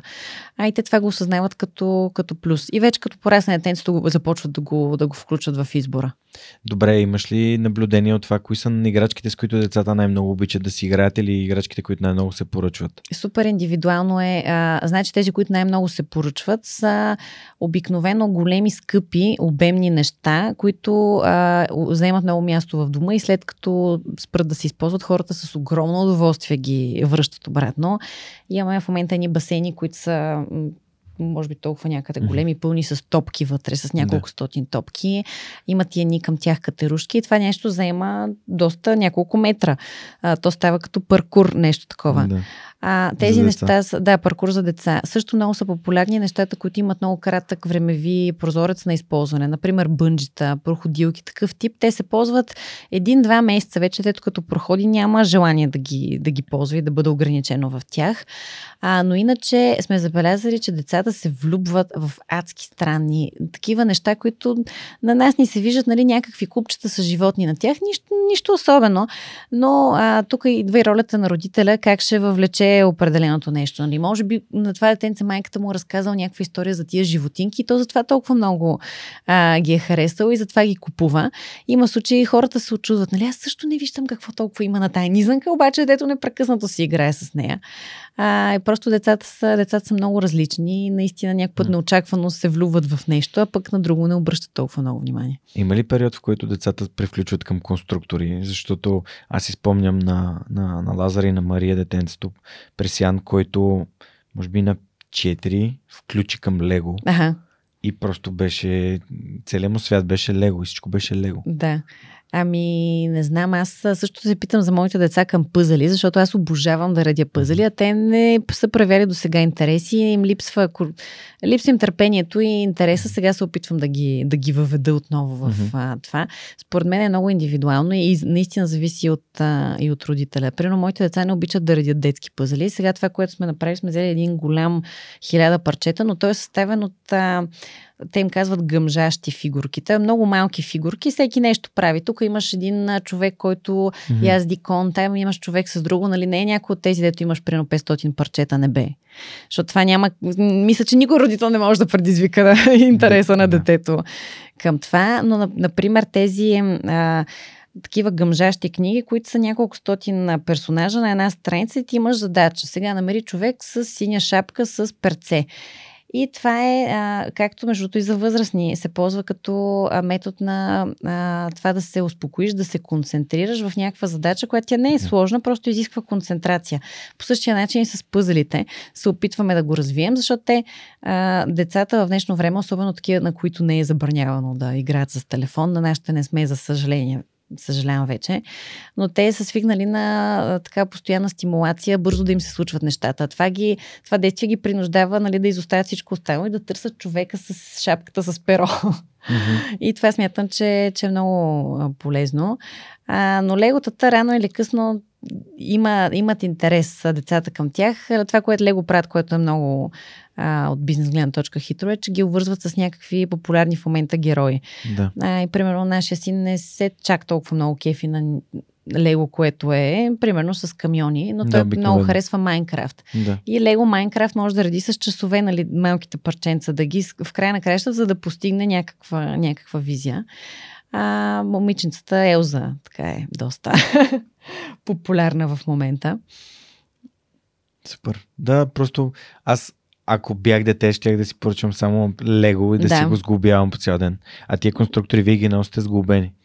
Не, конструкторите ги носим разглобени. Окей. Те са интересна, интересен бизнес кейс, конструкторите, Мгм. защото там а, нашата идея в края на крещата, един хубав ден, е всичко да ни е супер мега автоматизирано. И специално за конструкторите Иван има идея за а, софтуер за визуално visual recognition. Да, визуално Визуа- познаване. Точно така, който да познава парчетата само като се разпръснат, без да трябва да се броят ръчно, защото те са толкова леки, че Да. везна и така нататък ти не можеш да, дори да разбереш, че липсва едно парче с везната, пак няма да Кое? знаеш кое. е. М. И всъщност хората обожават лего и не само лего, и други видове неща, които са с, с малки парчета, но от оперативна гледна точка е трудно да се... Отнема Мгм, време мгм. просто да се установи. Те, а, а винаги имат- има липси. Те май Лего имат някакъв подобен софтуер.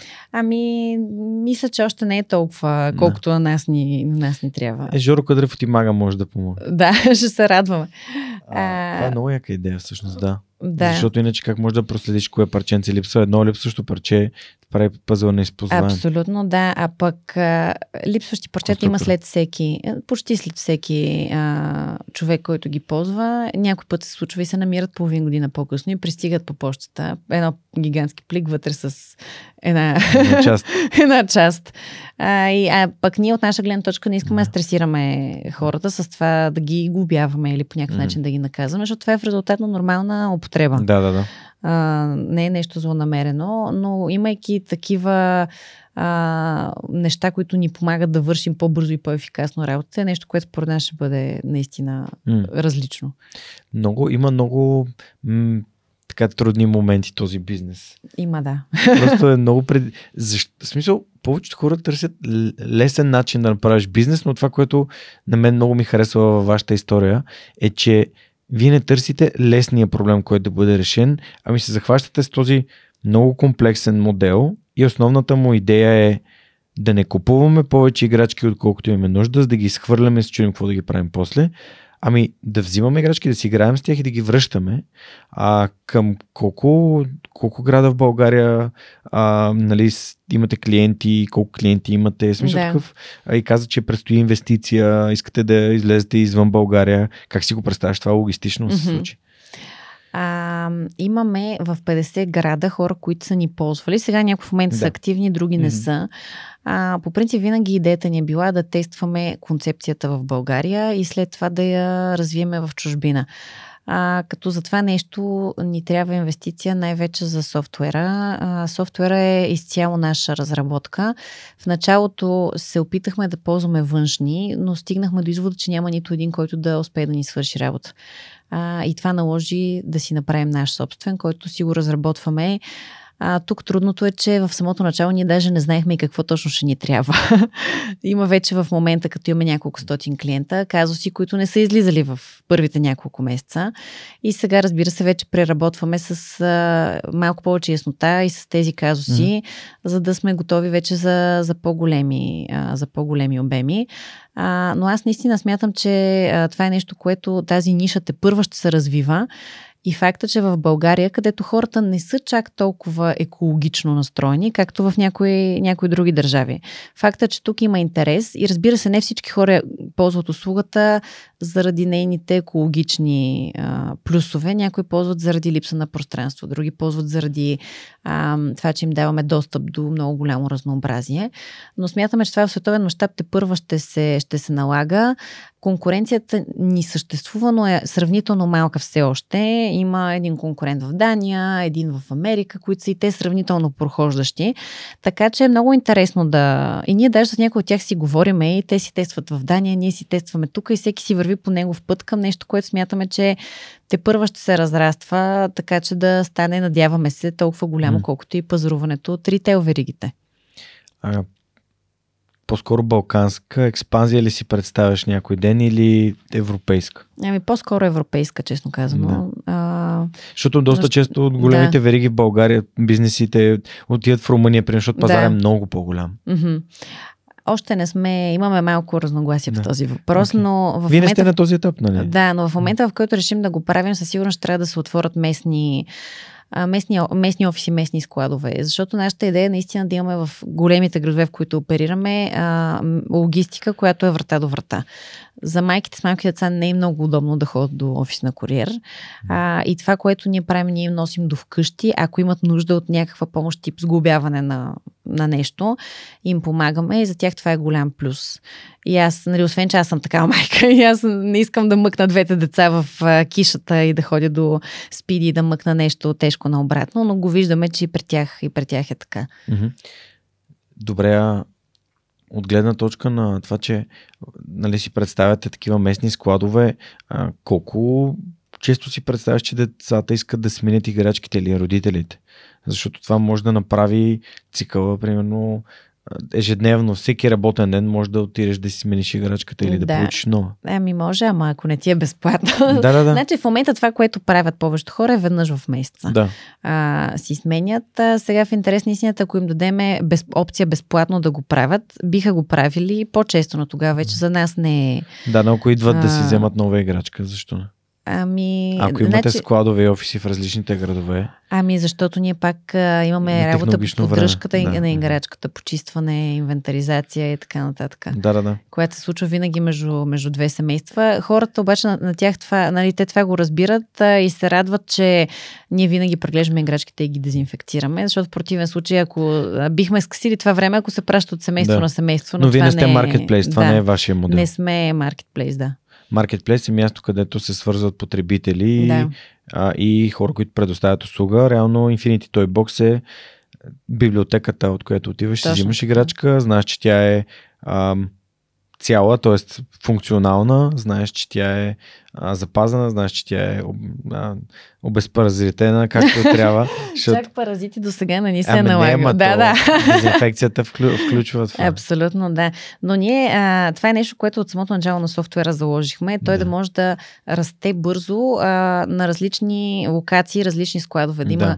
човек, да кажем, във Варна, който си има неговите си клиенти във Варна, той си прави неговата си логистика, има си неговите играчки, но ние централно подпомагаме с софтуер, с маркетинг. Тоест франчайз? Моля? Франчайз? Ами ще видим дали ще бъде Окей. франчайз или не, но има доста сходни елементи с, с Да. франчайз. Звучи като франчайз, на мен ми звучи като Да. франчайз. Тоест, реално централизиране с софтуера и това всеки може да, изпол... да, нали, да го използва за неговия, неговия си инвентар. Той осъществява другите части от, Мгм. от самия модел. Това е интересна идея. Централно закупуване на инвентар също, Да, което да. в един момент води до доста по-големи, По-добри по-добри, условия, по-добри цени. Да. Което разбира се не е от малко значение. не, не, не, не, всеки- разход Да. а, нали, предприемач го гледа. А има ли, може ли споделиш някои от най-ценните уроци на този предприемачески път? Знаеш, че за мен свърх човек е реално символ на Атлас и той е, Да. там идва от Айн Рант и Атлас си прави рамене и там предприемачите, които намират своя път към решаването на проблемите в света. А, кой е твоя такъв... А... Ами за мен Урок. един от най-ценните уроци до момента, който съм научила е, че а, въпреки че аз решавам проблем, който е мой личен, в смисъл аз съм го срещнала в моя живот, в края на кращата клиента не съм аз. И това е нещо, което е много трудно да се да се, то да се разбере не толкова, колкото да се интернализира. Защото, нали, в началото, особено когато човек е сам или с много малък екип, всичко се прави правиш го както на тебе би ти харесало. Мгм. Маркетинга е както на тебе би ти харесал. Инстаграма е както на тебе би ти харесал. А, и в един момент осъзнаваш, че всъщност ти трябва, за да бъде успешен този бизнес, той трябва да достигне до по-широка аудитория хора, които с някоя част от тях ти не си толкова сходен като характер, като лайфстайл, като въобще. А, отскоро имаме а, колежка, която се занимава с маркетинг и с нея сме, откакто е дошла, решили да сме на принципа като тинейджерите. Ще опитам всичко веднъж. Неща, които се чудим сега това е окей или не е ли окей. Давай да пробваме. Нали, хората знаят, че сме стартъп. Ако направим една грешна стъпка, няма да ни анфолнат, да ни се обидят. А, и това въжи и за работа с а, някои инфуенсъри, може би, които не сме много сигурни. Нали? Една част от техния живот не, ни, не се съотнесе толкова добре с... Но в крайна кращата, примерно, те са майки, те са хора, с които имаме доста, доста общо. А, също така дизайна на, на много неща. В началото аз си правих дизайна на, на бранда, така както на мен ми харесва. Аз обичам минималистично. Мгм. Черно, бяло, изчистено, малко жълто, но така по-минималистично. И го показах на мои приятелки майки те казаха, а, Ма тук, тук трябва да е по-шарено, трябва жълто, розово, синьо, по-детски цветове. Какво е това тук? И всъщност се оказа, че мнозинството от хората бяха на това мнение. Аз бях така, абсолютно ми разбиха сърцето и моята минималистична визия. Но разбира се, в крайна края ще го направихме така, както биха го харесали те, а не както би го харесал аз.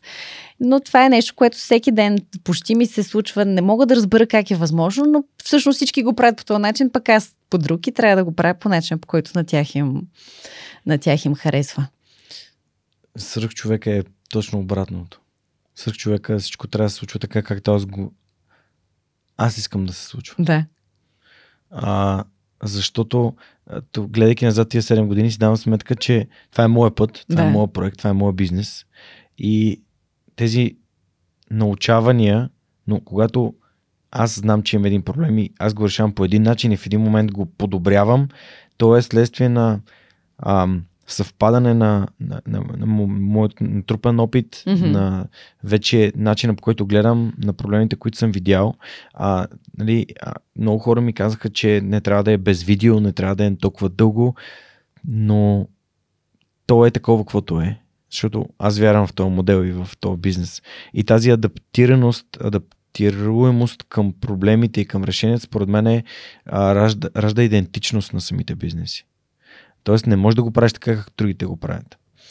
А, не знам. Има, определено има случаи, в които може би пък аз съм била на грешно мнение, а пък хората са си, помежду си са се разбирали. И това да. е трудно да се каже в началото, понякога крайния резултат, като го видя и си казвам, ей да, наистина така е по-добре. Mm.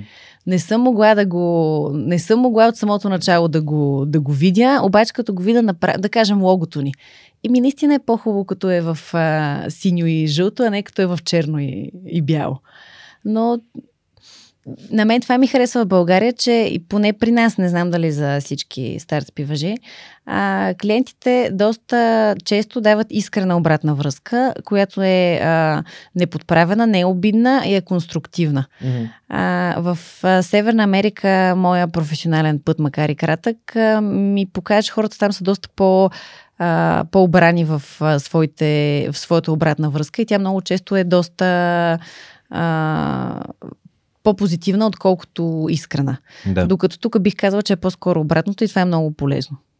Да, не, аз нямах предвид, че нали, не трябва да сме coachable, така модерно казано в предприемаческите среди. Това е едно от нещата, които инвеститорите гледат, mm-hmm, когато да. искат да се включат в някой бизнес или да помогнат на някой бизнес с а, рисков капитал. Те гледат дали човекът би имал ам, склонността да преглътне негото си, да каже, окей, тия хора знаят по-добре mm-hmm. или могат да ме научат как. Да а, а не да си конска паци. Нали, тук аз използвах именно думата а, адаптивност, защото понякога комбинацията от двете неща, т.е. гледната точка на другите и твоя вътрешен нюх, нюх намират точното mm-hmm. решение за точно този твой бизнес или точно този твой проблем. Това имах предвид. Mm-hmm. Така че а, се радвам, че го, че го засягаме това. Добре, а, всъщност едно от най-интересните неща за вашия бизнес е, че той е дигитален и реално вашия бизнес е вашия вебсайт. Малко ли много, то е да реално без вебсайта не можете да достигнете до хората mm-hmm. и не може да им предоставяте услугата, от която имат нужда. Да поръчват, да гледат, да преглеждат така. А, Суперхостинг са партньори на подкаста и съответно техният въпрос към всеки един от а, гостите, които а, сядат тук и си говорим, а, е да опишат сайта си, реално платформата си, mm-hmm. с три думи. Какви бяха, кои биха били трите думи, които би използвал за Infinity той бокс? Освен, че Infinity той бокс да. са три думи. Uh...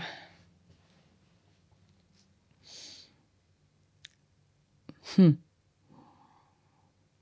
полезна, полезна, защото де-факто без него ние наистина не можем да си свършим работата. Полезна, добре. А, той е както а, механизъм, чрез който нашите а, клиенти избират какво да имат сега в котията, какво да имат за в бъдеще, а, така и за нас от а, гледна точка на хора, които го оперират. А, изцяло различен от e-commerce софтуерите, защото при нас цялата идея е, че нещата ще се върнат в края на крещата при нас, ние ще ги заведем обратно в склада, ще влязат в нечия чужда котия и всички тези процеси са нещо, което не се, не се поддържа а, при, други, при други софтуери. А, само да се сета това, как да го кажа, work in progress. Раз, разрастващ, не разрастващ, развиващо се. Процес на работа. Про, в процес, това не е една да, дума, но... Процес мисля, на подобрение. Процес на подобрение, okay. в процес, развиващо се, нещо, да, което, да. Се, което се развива а, и което, както ти казах, ние сега срещаме някои въпросителни, mm-hmm. които не сме в никакъв случай смятали, че ще имаме преди... Mm-hmm предните 100 клиента.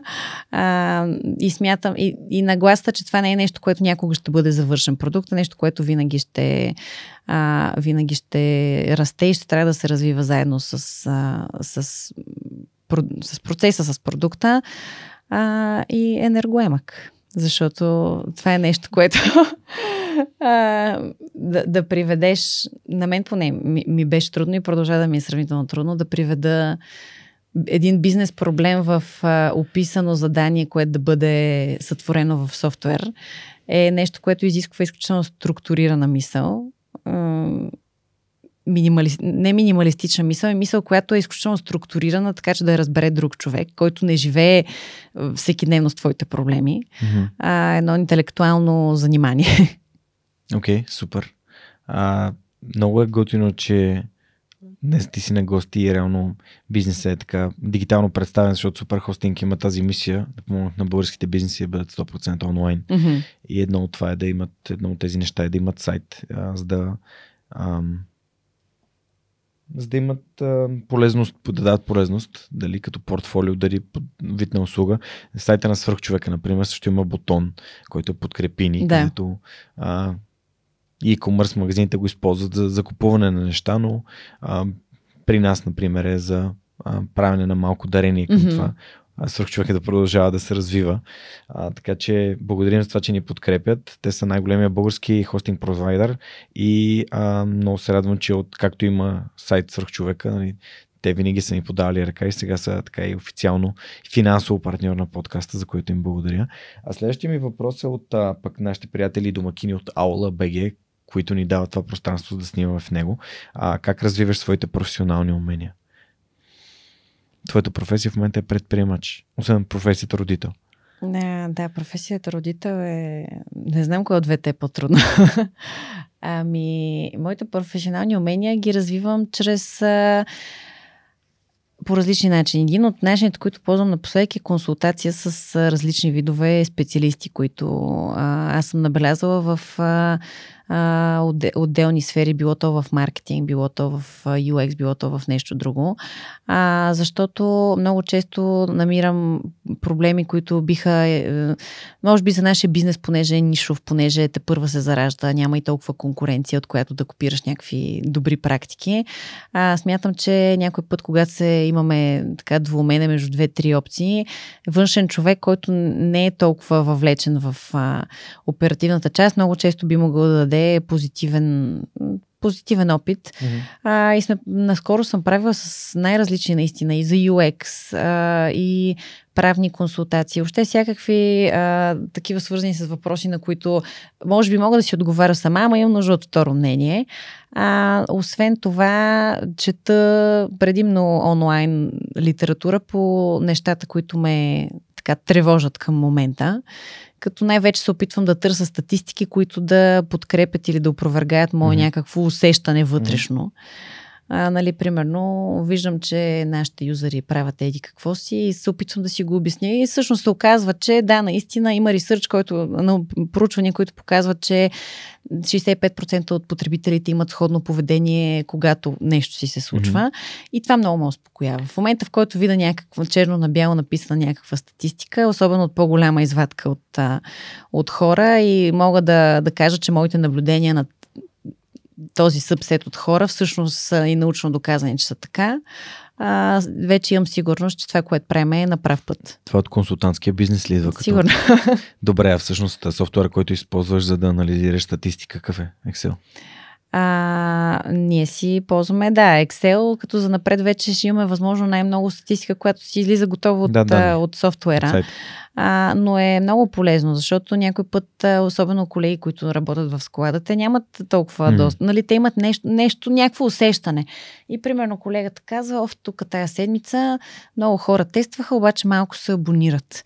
И аз вадя и статистиката и тя показва, че всъщност същия брой, нали, същата пропорция от хора се абонират. Просто той, понеже е ходил, да кажем, ня- на някакви по-далечни места, има по-голяма бройка хора и нещо си. Аз му го обясня, той вика, ей, да, наистина, май така беше. Добре, че извади сега тук тия цифри.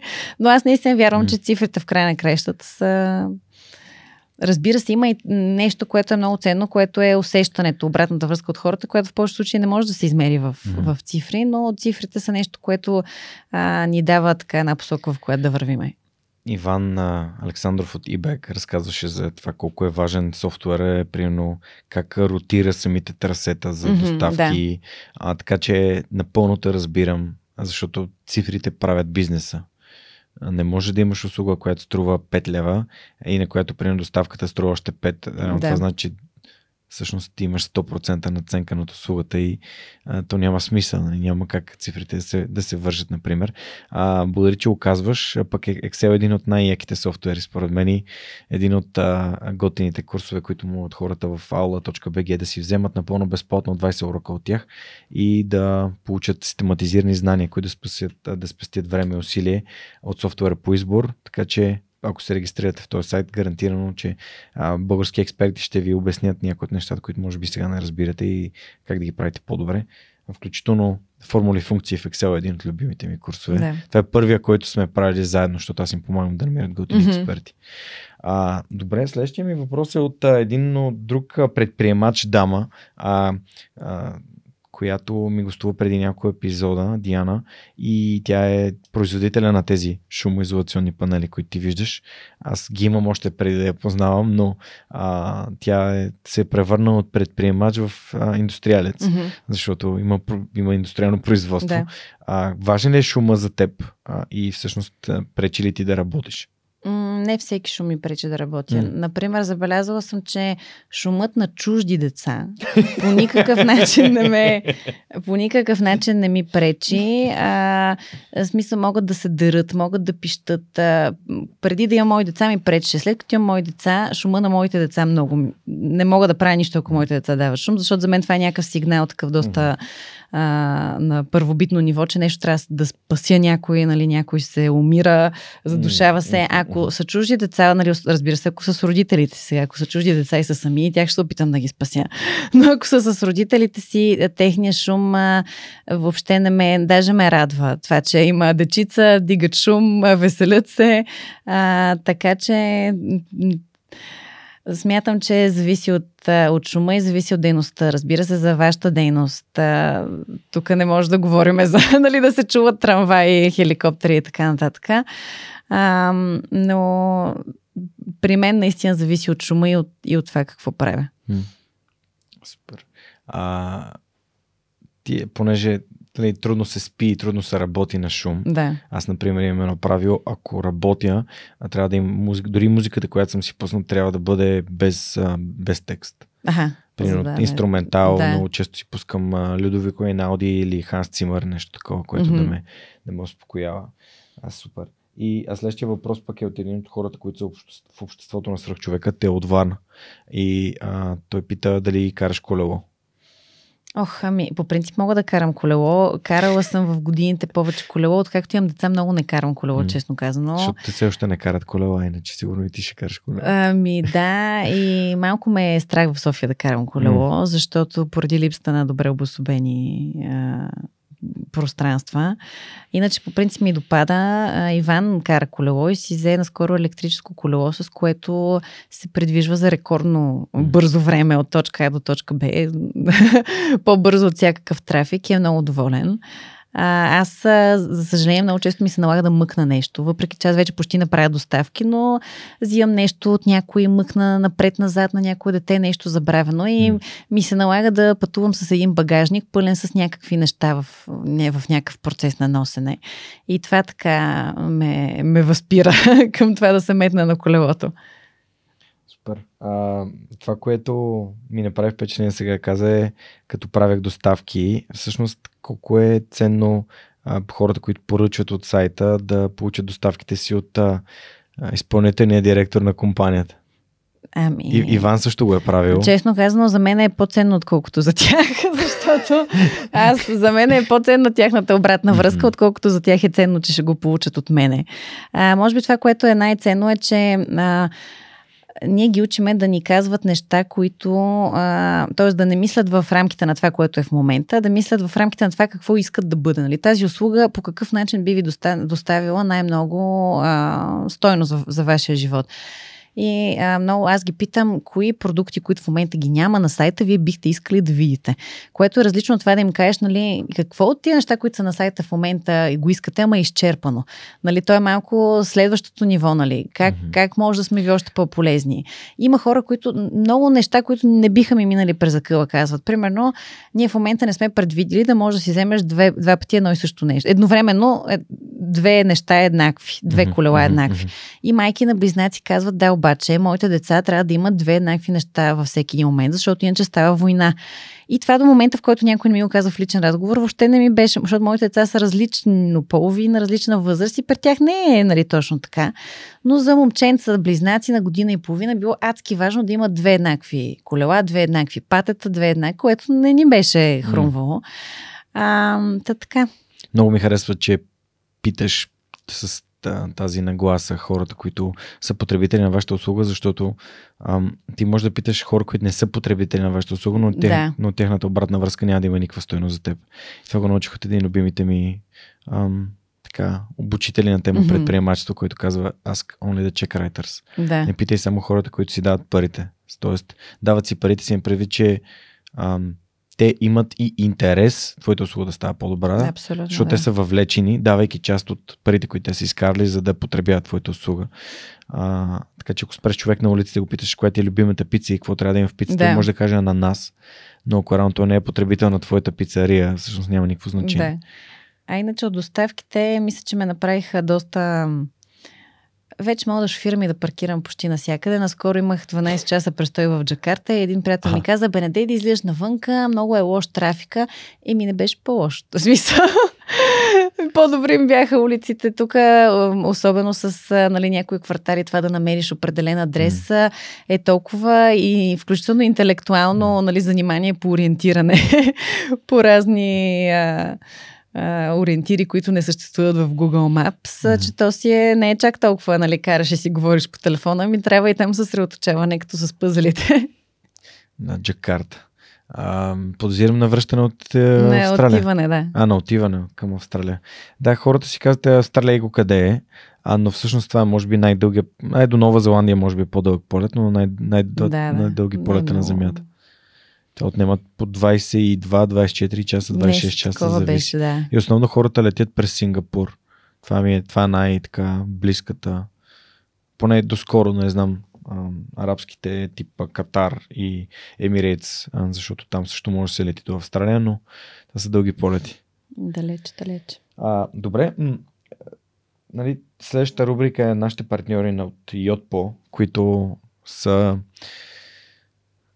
продукт за софтуер за сервис, т.е. Мгм. за e-commerce търговци, които могат да използват този софтуер и да изпращат SMS-и на техните клиенти, Мгм. което звучи като нещо, което Infinity Toy Box би, а, би, би било от полза за вас. А, нали, те са много големи. Да. Yotpo е пазарна оценка от над 1,4 милиарда долара, което е вау. А, но продуктът им, който е свързан с SMS маркетинг и тук в България и а, хората в екипа имат възможност да зададат въпроси на моите гости. А, въпросът, който днес са ни подготвили е кое е това нещо, което ти е било много полезно и си научил от конкурентите си? Ами, имахме един интересен случай. Един, всъщност, нашия най-голям конкурент а, беше фирма в UK, стартирана от партньор от McKinsey, което мен, разбира се, допълнително ме надъха. Дай контекст само. McKinsey е една от... а, Те са три големи консултантски компании. Едната е тази, в която аз работих. McKinsey е една от другите две. А, но аз така усетих веднага вътрешен порив да се боря с конкурента. А, и той стар... беше стартирал преди нас. Имаше няколко рунда финансиране за обща стойност, мисля, че бяха към 8 милиона паунда. И така доста м- го раздаваше широко. Наемаше хора на високи позиции, VP на това, VP на това. И в един момент обявих, че затварят фирмата, защото не успяха да вземат следващ рунд на, рунд на финансиране. А, фактически те бяха на много голяма загуба всеки месец, поради това, че много бързо им растеше клиентската база, но продаваха услугата на адски ниска цена и зависеха изцяло от VC финансирането. В момента, Да. в който VC финансирането спря, спряха и те. И аз тогава се дигнах на един, слава богу, по-кратък полет от този до, до Австралия. Отидох там и така случиха нещата, че а, ме поканиха да отида в техния склад да подам оферта за закупуване на част Инвентар. от... Да, не само инвентар, там дълга история, но имах достъп до, до техния склад и до техните финансови документи. А, спи, а, абонаменти, по колко пари са получали от всеки абонат, Мгм, какви са им приходите, какви са им разходите. А, и това беше много интересно, защото а, беше общото приказката за а, една доста голяма част от стартъпите, които на принципа на Uber вярват, че трябва много дълго време да оперираш на възможно най-голяма загуба, до момента в който не се установиш като нали, безспорен лидер и тогава вече ще почнеш да правиш профит, печалба. А, но всъщност а, това е модел, който първо, че не за всяка компания работи. Второ, че той зависи от външни фактори, в случая от а, външните фондове, които им бяха изиграли а, лоша шега. И третото, по-интересно за мен беше, че а, това да предлагаш една услуга на много под цената, която де-факто искаш един ден да, да взимаш за нея, е малко порочна практика, защото особено в случая те бяха първи единствени и хората от самото начало свикват, че това е услуга, която струва сравнително ефтино. И после вече е много трудно да обучиш хората, че всъщност това не е толкова ефтино, да защото образоваш, да образоваш. Да, да. не е да ги обучиш, ами ти реално ги научаваш, че това струва толкова. Да, и после е много трудно. На тях цялата им идея беше да наберат голям брой клиенти, след което да, да вдигнат, цените. Да, обаче вече клиентите бяха свикнали, че а, тази услуга струва толкова и не бяха съгласни. В момента, в който а, някой друг се появи, купи ги и вдигна цените с 40%, което за мен е гордо нормалното ниво, на което аз бих стартирала, а, 90 и няколко процента от клиентите казаха, че няма да поднуват, защото тази услуга струва хикс и не могат да разберат защо се дигат цените с 40%. Mm-hmm.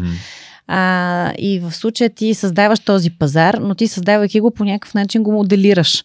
И веднъж като го моделираш по много грешен начин, след това е много трудно да същите тези хора да ги, да ги обучиш и да ги а, затова и ние в България стартирахме с, с едни цени, които смятаме, че са а, окей, mm-hmm. ще се наложи малко да ги вдигнем от гледна точка инфлацията, която е имало от тогава до сега, но умишлено не стартирахме с прекалено ниски цени, макар че може би щяхме да имаме повече клиенти, mm-hmm. точно за да избегнем този ефект. Това е Деф... страх... Дефект.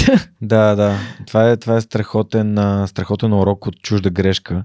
А, как да разчиташ на, на нон-стоп наливане на финанси, за да може някой ден евентуално да излезеш да. на плюс или поне на break-even, т.е. на да изравниш а, парите, които си да. получил с а, приходите, които, които си получил от, а, от услугата. А, аз също не вярвам в а, така наречената отстъпка. Mm-hmm. Тоест, нали, това е. А, а пък тук дори пример е още по-крайен, защото установявайки базово ниво на цената, ти си казваш, това явно струва толкова. Да. А, което е за мен, за мен грешно. Миро в школа разказваше за такъв тип урок. Не знам дали ти попада този епизод, но а, школа тръгват да монетизират Mm-hmm. И в един момент казвате ми, това вече ще, тази услуга, тази фичър, това да. нещо ще струва пари. Хората казват, ама до сега го имахме безплатно. Да. Как така? Тоест ти взимаш нещо от някого, без той да си дава сметка, че това реално а, струва пари. Mm-hmm. По същия начин, ти понеже ме попита за доставката, нашите тези конкуренти в UK а, бяха измислили срещу 6 паунда да имаш опция на месец, да имаш опция за безлимитна доставка, безлимитен, безлимитни смени. И естествено, това, което хората правиха е, че сменяха всяка седмица. И фактически се получаваше, че от един юзър те бяха на загуба примерно 30-40 паунда само от само месец, транспорта. Месечно. Само от транспорта. Mm. А, и в момента, в който а, нали, новите се появиха и казаха доставката струва еди колко си, хората, ма как така? Ма тя беше безплатна. Защо сега трябва да я плащаме? а, и, и така за тези практики смятам, че са сравнително порочни. По-добре да не се в такива крайности. И много интересно, фалиралата фирма каза, ама това бяха нашите най-лоялни клиенти. Ама това са били клиенти, от които сте били най-голяма загуба, нали? Да. За какво са ви? Да, да. Така че. Има този баланс. Абсолютно, Всъщност, да. Това, че нали, някой хем ти е искаш, хиперпотребител, да. не значи, че. Хем искаш нали, хората да, да им е достъпно, да искат да опитат. Хем в края на краищата това не е. Нали, не, това е работа, която на някой трябва да се плати заплата да. в края на деня. Едно от нещата, които научих в последните, може би, години и половина покрай активаторската програма на Able, което е нещо, което препоръчвам на всички да изкарат, които имат интерес към предприемачеството и са до 35. За жалост, ако не нататък има и други програми, е, че те учи, че има един тънък баланс на цената, който тънък баланс на цената, той регулира колко са ти потребителите и при, какъв, нали, при нивото на които нали, има смисъл да го правиш, да. т.е. устойчиво е. Абсолютно. Ако вземем един пример, можем да кажем, че може да направиш ам, примерно баничката ти да струва един лев, mm-hmm. без значение колко е, и да се наредят всички хора на опашка и реално на себестойност, дори да не ти излиза сметката, да, да работиш на загуба, само за да кажеш аз продавам най-много банички в Да. България, което не, изкара, не изхранва бизнеса ти. Абсолютно, да. Нали, в този момент ти трябва да кажеш, окей, баницата струва 3 лева, обаче тези хора, които идват и приходите, които изкарваш, да ти позволят този бизнес да е устойчив, което значи да останат пари за профит, т.е. за печалба, която да реинвестираш в Мгм. по-добра Да. техника, в повече хора, в повече обекти и така нататък. Тоест, ние не си даваме сметка за това, като потребители не си даваме сметка за това. Ние искаме да ни е най-ефтино, да вземем най-много и това е нормално. Да. Не, ние търсим най-добрата сделка. Но предприемача трябва да е направил така, че това да е устойчиво. Давам пример. Подкрепата в свръхчовека позволява монката да работи на пълно работно време за свръхчовека. Но ако аз не бях нали, поискал това да хората, които слушат да подкрепят подкаста, най-вероятно още щях да си цъкам с този таблет. Защото за безплатно, и това беше възможността, която Да. аз имам за безплатно. Просто го правя с таблета и това е. А, и нямам нищо, имам само просто един монтаж, качвам го в SoundCloud. А сега имаме, имаме и видео, снимаме различни неща, Да. снимаме различно интро, а, показваме различни неща, книги и така нататък, гостите ми как изглеждат. А, и, и всъщност това е добавена стойност, която Абсолютно, да. изисква устойчивост. Според мен е, това е трудното да се създаде нещо с висока добавена стойност, за което хората М. да плащат малко повече, отколкото да създадеш нещо, което да е ефтино и всеки да е съгласен да плати, ама малко.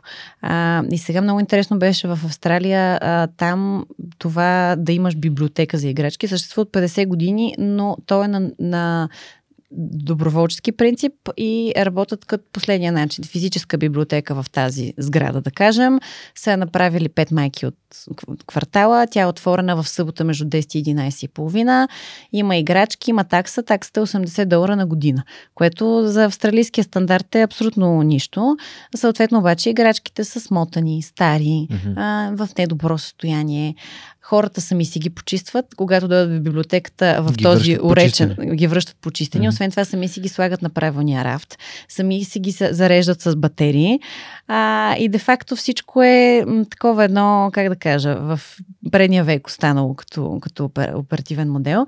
Но понеже там това нещо съществува от много време в а, такъв а, а, и се оперира от доброволци, а в момента, в който на тях им казали така и така, що не вкарате еди кои си продукти. Те сега много се ползват, много се търсят, много са модерни. Еми то, защото ние нямаме пари, защото нали сме доброволчески организации. Мгм. Как добре ще надигнете малко цените, тогава ще имате пари. Ей, как така ще дигаме парите, то ние искаме да е affordable.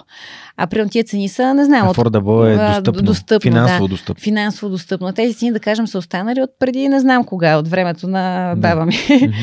А, но понеже това толкова време е било по този начин, То няма промяна. те не могат да, смисъл не, това да изкарат малко пари, да ги реинвестират и да започнат да го движат малко повече като бизнес, за тях е общо взето беше нещо немислимо. Нали? То Мгм. трябва да е достъпно и да е по този начин, защото така е било 40 години.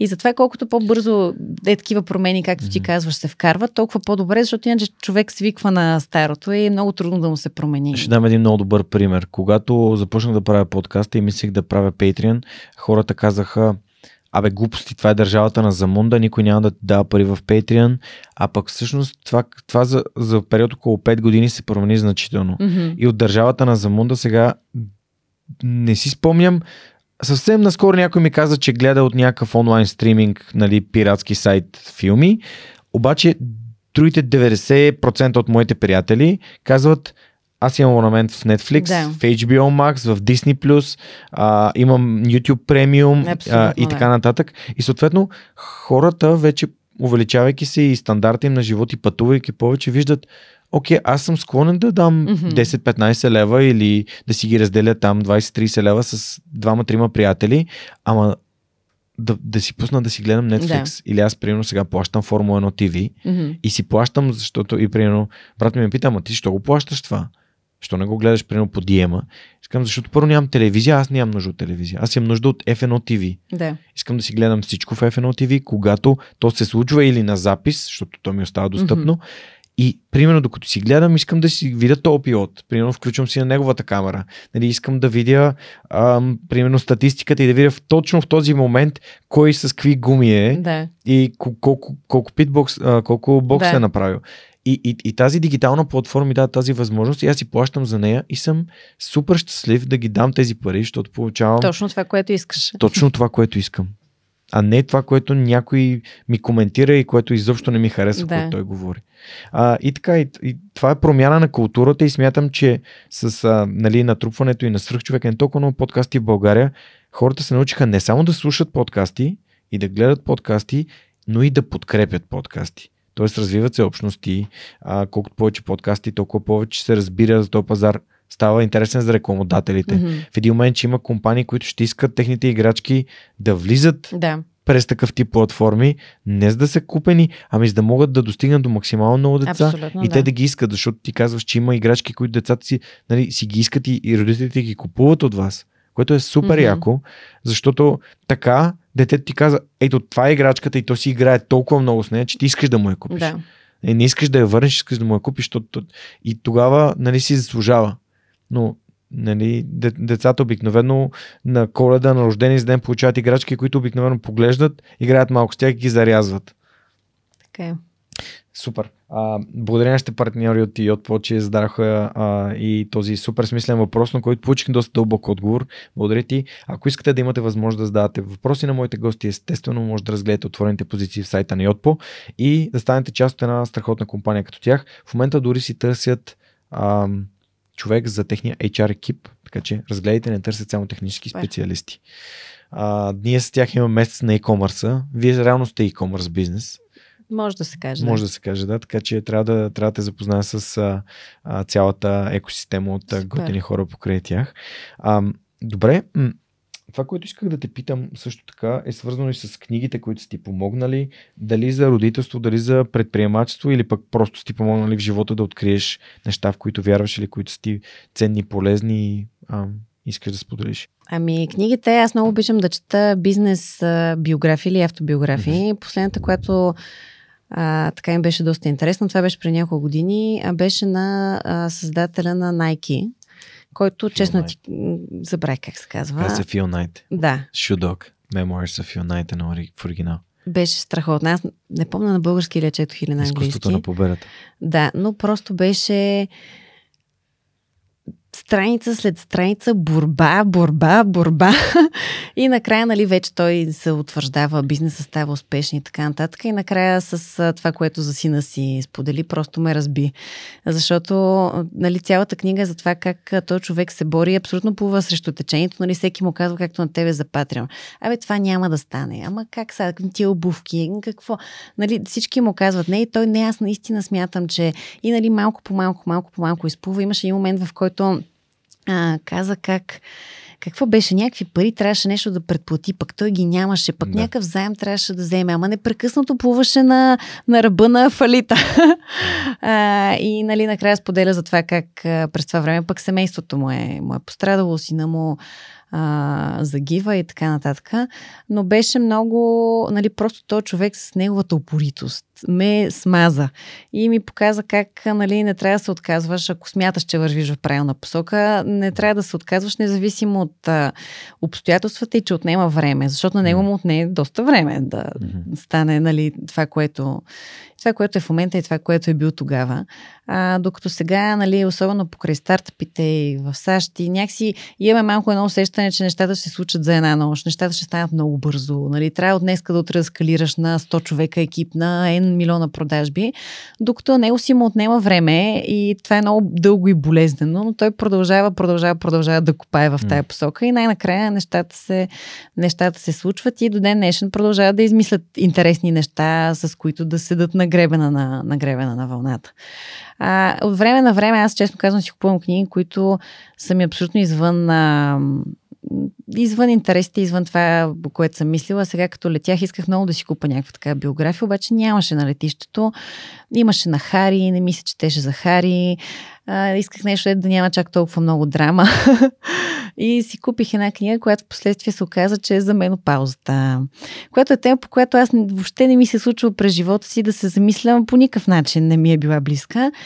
И някакси самото... Тя беше написана от една а, докторка по невро, а, невро, невронаука, невронаука а, която има няколко книги, така на база на своя собствен опит, на база на опита на нейни а, пациенти. Но, а, много интересни неща за там промените, а, през които преминава женското тяло, хормони, психика, но най-вече тезата на книгата беше, че понеже тези хормонални промени, през които всеки месец флуктуира женското тяло, спират или тези вълни на хормони се спират. Всъщност това е период, в който човек може много да се съсредоточи върху други неща, като кариера. Много повече мозъка му се фокусира върху кариерно развитие, идеи, които до този момент не е имал възможност да преследва заради деца или семейство или други неща. И това беше много така освежаващо моя мозък, защото нещо, което никога не ми е хрумвало да се задълбая в тая тема, така ми подейства като нещо, нещо ново и някакси вече като а, такава тема, която не съм, я, не съм я обмисляла, смятам, че ми помага да се фокусирам и върху моята дейност, просто защото мозъка ми е отпочинал, мисляйки си за нещо абсолютно различно. Супер, т.е. един вид излизаш Излизаш, Излизаш от, от да, това, защото иначе аз непрекъснато си мисля за какво за случва бизнес. в а, бизнеса, колко нови клиенти, колко коти, какво ще направим mm. сега. И това да се откъснеш напълно с тема, която смятам, че пак е интересна и релевантна, mm. просто mm. никога не съм си мислила за нея, ми беше много полезно. От към бизнес литература има ли неща, които би препоръчал? Ами, а, аз чета неща, които ме надъхват, не толкова, а не толкова ми дават конкретно решение. Mm-hmm, на, като имам конкретен проблем, обикновено чета в интернет или търся консултация, а такива като за найки по-скоро ме надъха. Okay. Нали, не ми даде решение на конкретен мой проблем, но самата история негова ми подейства надъхващо в един такъв по-дългосрочен етап. Супер. Добре, ами благодаря ти за препоръките. Само трябва да ми кажеш името на книгата за Добре, на The Upgrade се казва. The Upgrade. The Upgrade. Добре. Тя твърди, че този период трябва да се казва The Upgrade, а не менопауза. Upgrade защото... по принцип е, ам, как бихме го превели на български? Еми, подобрение. Развитие, подобрение. подобрение да. Подобрението. Даже то е членувано. Следващото ниво. Подобрението. Да. А, това, което аз искам да ти подаря е едно специално заглавие, което се казва една турба ключове а, книга, в която има 12 разказа и новели по истински случаи за достоинство на българина. Мисля, че тя ще надъха. А това е книга, Супер. която с а, Георги Станоилов преиздадохме, защото ам, това, което Сончо Родов е творил, докато е бил жив, не трябва да бъде забравено. И свърхчовеци винаги е имал и смятам, че той е събрал някои от а, важните истории тук. И не само в тази книга, Много и в някои от другите, които а, в бъдеще ще преиздадем, защото неговото творчество е изключително. А, Заповядай. Благодаря. Надявам се да, да донесе. С голям интерес ще прочета. Да, да донесе вдъхновение и а, така да те, да те надъха. Много благодаря. А, добре, следващия ми въпрос е свързан с, а, с родителството. Всъщност родителството направите по някакви уроци ти даде родителството, които сега използваш и, и сте направили по апгрейдната. Ами то продължава да ми дава Подобрен човек. Едно, е, едновременно. А, родителството ме, покрай родителството забелязах, че 50% от нещата не се случват както ги планирам, най-вече заради болести на децата. Mm-hmm. Като говорим за почивки, работни срещи, въобще средно 50%. Вече като потрясват децата, не боледуват толкова, нали, отиваме вече към по-малък процент на пропаднали ангажименти. Но това е, аз по принцип нали, обичам много да съм в контрол на нещата, да си планирам предварително. Mm. И а, някакси това, че колкото и да планираш, каквото и да правиш, независимо от твоя труд, нещо ще се прецака и това е окей. Okay. И няма какво повече да направиш. Ме научи на едно такова примирение. Нали, пак се връщаме на това, че правиш най-доброто от себе си, но в края на крещата детето е болно. Нали? Ти единственото, което може да направиш, да си добър родител, да си до него, да му помогнеш да оздравее, но няма какво да си ядосваш на това, защото то просто се, просто се случва и трябва да продължим напред. А, но аз постоянно се боря с а, дилеми, дали правим най-доброто, дали това е най-добрата а, извънкласна дейност. А, И точно това си разсъждах наскоро, че а, тук пак се връщаме и към консултирането и към данните, че нали, всеки прави най-доброто за децата си и всеки иска най-доброто за децата си, обаче в крайна краща те по различен начин се развиват. Така че и много често си казвам, аз нали правя най-доброто за детето си. Да, ама нали, трябва да малко да прочетеш, да погледнеш данни, а, проучвания, за да видиш дали кое има резултати, кое няма. А, така че се опитвам да, да поставям нещата под под въпрос. Някои неща много бързо се променят, за съжаление. Да записваме, да кажем, детето на някаква извънкласна дейност и в рамките на две седмици то вече това нали, въобще не ми харесва. Сега искам вече следващото. Аз тъмън съм се нагласила, съм си пренаправила графика, така че да ходим на този извънкласен нещо си.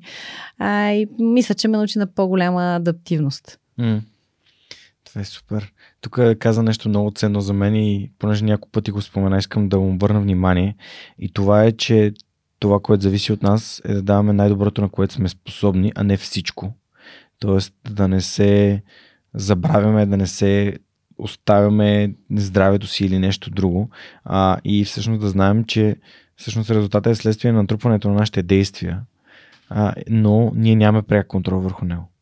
Това е като да искаш да отслабнеш. Не, не можеш да, да, да. Да, да решиш точно колко килограма ще бъдеш, но можеш да полагаш действия, които да те водят в желаната посока. А, и, и това много ми хареса, защото каза, че по принцип човек, който иска да има контрола. Да. А, но то, нали, живота обикновено ни, ни, не научава на тези уроци по някакъв неприятен начин. Казва, виж сега, ти искаш този контрол, но детето ни днес ще бъде болно. Да. Ти трябва да, да си кажеш ми, да, това е. Това е каквото е. Много се стресираме за неща, на които не зависят от нас. Прекалено много. Да, така е. Това е един от ценните уроци, които аз самия съм придобил. Добре, ти понеже, нали, като ти се обадих, а, а, всъщност, нали, каза, че знаеш, слушаш свърх човек. Имаш си любим епизод в подкаста? Но трябва да се разрова и да видя. Значи аз много слушах, когато бях по майчинство. Ми беше адски удобно, защото вършиш си нещо, слушаш си някакси много натурална симбиоза имаше между а, трябва да видя. Аз по принцип а, обичам да слушам епизоди с жени. Трябва наистина да погледна кой, ме, кой, тогава ме, кой тогава ме е вдъхновил.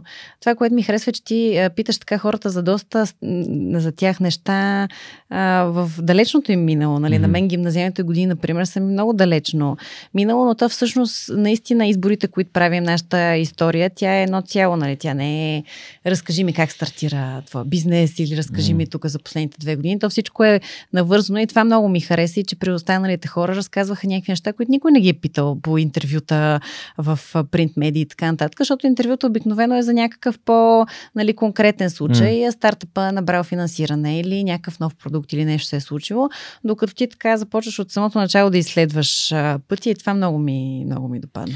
Еми аз вярвам, че контекстът е много важен. Да. А, и както и хората си имат контекст, така и децата си имат контекст за нещата, които им харесват или не. И някакси, пропускайки контекста, ние сме фокусирани върху едното и нулата. Кое работи, кое не работи, mm-hmm. това или това, или това, или това. А не може ли да е нещо различно, не може ли да е някакъв тип, а, окей, разбирам, защото а, реагираш така, това е следствие на, примерно, това, че си общувал с на много малко хора, ти не познаваш другите, не искаш да се отделиш от семейството си, от родителите си. А, и, и, и това някакси ми познава, а, позволява да, да опозная моите гости. Да разбера повече за тяхното минало. Добре, и, и тук в този ред на мисли, а, как реагираха родителите ти, когато реши да, като каза гимназията, да отидеш някъде в чужбина? Ами, реагираха позитивно на Италия, но на Хонг-Конг и на щатите не е толкова, така че общо взето. Защото е прекалено далече ли или да, поради други ами, причини? Това все пак беше преди колко години вече? 12-14. Смисъл, тогава нямаше толкова много хора, които отиват в Хонг-Конг да учат. А, но позитивно реагираха, подкрепиха ме, закараха ме, закараха ме първия път. А, и така, аз имам и по-малък брат, кой, с който имаме 12 години разлика, така че според мен си казаха, айде, нали, поне не, той ще ни остане в къщи. Аз като, нали, сега родител, който покрай тази книга за менопаузата, се замислих, нали, аз какво ще правя един ден, когато децата ми пораснат и напуснат дома. И ми стана адски, нали, аз може би, понеже още съм супер свързан с тях, спиме заедно, още сме непрекъснато mm-hmm. заедно. И ми стана адски болно, адски празно. Викам, о, не, не, това ще се случи след 12 години, аз какво ще правя? Предполагам, че и те така са се, така са се почувствали, но края на кращата, както нашия пример показва, има цикличност на нещата. Ето ние се завърнахме и сме си обратно близо до бабите и дядовците, което смятам, че е един позитивен, позитивна българска черта да гледаме внуците, да, помагаме на, да помагаме на внуците, което в много други страни не съществува като, като практика. Така че се надявам и моите деца един ден, като заминат, после пак да се върнат. Добре, а това пък като тръгна да учиш в Штатите, нямаше ли момент, в който те да те разколебаят или да... Защото питам те в този контекст на подкрепата, която родителите да. дават, те понякога дават безусловно, друг път я дават а, като нали, а, нали, без финансова подкрепа. Много трудно един млад човек може да отиде в, в Штатите да учи mm-hmm. или където и да е. А, дори в България понякога аз а, си спомням с Мира Добрава разговора, който имах. Не, тя каза, че трябва да работи и това да, да учи тук в София е било невъзможно, непосилно да. финансово. Ами аз бях с пълна стипендия. Mm. Фактически те ми помагаха с разходите по квартира, храна и така нататък. А, но те бих казала, че ме подкрепят почти безусловно. Mm. А, може би а, аз като родител бих била много малко по-условна в своята подкрепа от гледна точка на избор на професия, защото аз честно казано избрах това, което учих, защото ми беше просто най-интересно. Mm-hmm. И наистина нямах много ясна представа какво точно ще работя. А, в един момент си представих, че ще бъда дипломат. Правих стаж в а, едно посолство българско в чужбина, после нещо не ми хареса, после смених, но това е на американския модел е а, характерно, че може доста дълго време да си променяш mm-hmm. а, желанията. А, сега знам, че някои родители така повече тласкат децата към по-математически, по-технически специалности. Mm-hmm. А, факт е, че някои специалности са по-добре реализирани на, на пазара на труда. И може би от тази гледна точка не знам доколко съвсем либералният подход е подходящ или може би трябва малко по-таргетирано. В никакъв случай не съм фен на а, родители, които ограничават децата си до mm. нали, лекар, право, IT специалист, нещо такова. Но истината е, че някои специалности по-лесно се реализират. Но с тебе, понеже за доктори си говорихме в а, а, предварителния разговор в България, знаеш, че нали, това е една професия в България, която има трудна реализация на сметка на това суперзвездите се реализират много добре. И съответно, обаче, там човек трябва да е подготвен от самото начало, че за да стигнеш до това ниво, нали, трябва mm. да си един топъв да, нали, mm. един от, от всичките трябва да си а, и това е малко по малко ние се опитваме, нали, рано е още за нашите деца, но смятам, че тази тема ще я засегнем, защото иначе те сами ще се сблъскат с, с нея. Аз имах, в моя колеж имаше доста хора, които учиха а, философия, а, литература mm. и така нататък. И те да, в един момент казаха, бе, малко ми е трудно с тази философия да си намеря, да си намеря работа, каквато, каквато си представям. А, нашия колеж, понеже беше така доста академично настроен, някакси след реализацията, професионалната реализация беше малко нещо, което всеки сам се бори. Нали, ние тук се борим да ви научиме на тези неща. Оттам нататък вече сам се оправя. Mm. А, което аз бих по-рано я засегнала тая тема. Mm. Ако знаех, че така ще ми се развият нещата, ще да запиша примерно счетоводство. И ще ми е супер полезно и да се оправям с Excel по-добре. Не. Ама не го направих. Малко ми е странно това, което казваш, защото някак си ми звучи като парадокс. Преди малко каза, че си записвала това, което ти е било интересно и, и реално звучиш като все едно аз учих мечтата си. И беше много интересно. Едно... Ама имаш и други неща, които са ми интересни. Някой малко, ако ме беше побуднал в друга посока, mm. можеше и по-поразличен начин да ми се... Значи аз знаех със сигурност, кое не ми е интересно и него нямаше никога да запиша. Но измежду нещата, които ми бяха интересни, можеше и малко в по-различен... Аз, примерно, по математика бях доста добра. А, обаче реших, че за какво ми е тази математика? Няма да а, и така, но благодарение на това, което си говорихме при това за допълнителни курсове, допълнителни mm. квалификации, смятам, че сега наистина човек има адски много опции, след като завърши, които не са свързани с това да се върнеш обратно в, в училище. Yeah.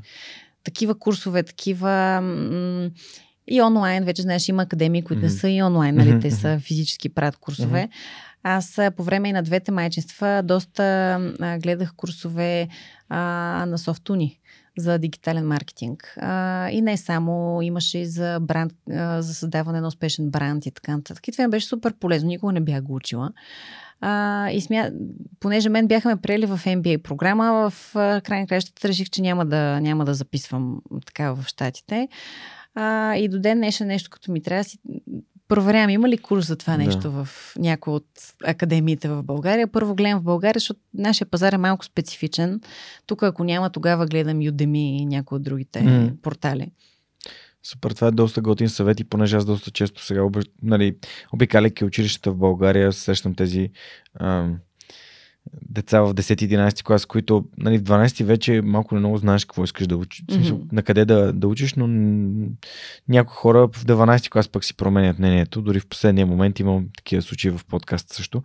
А, можем ли да обобщим това, което казваш за съвет към децата в гимназия?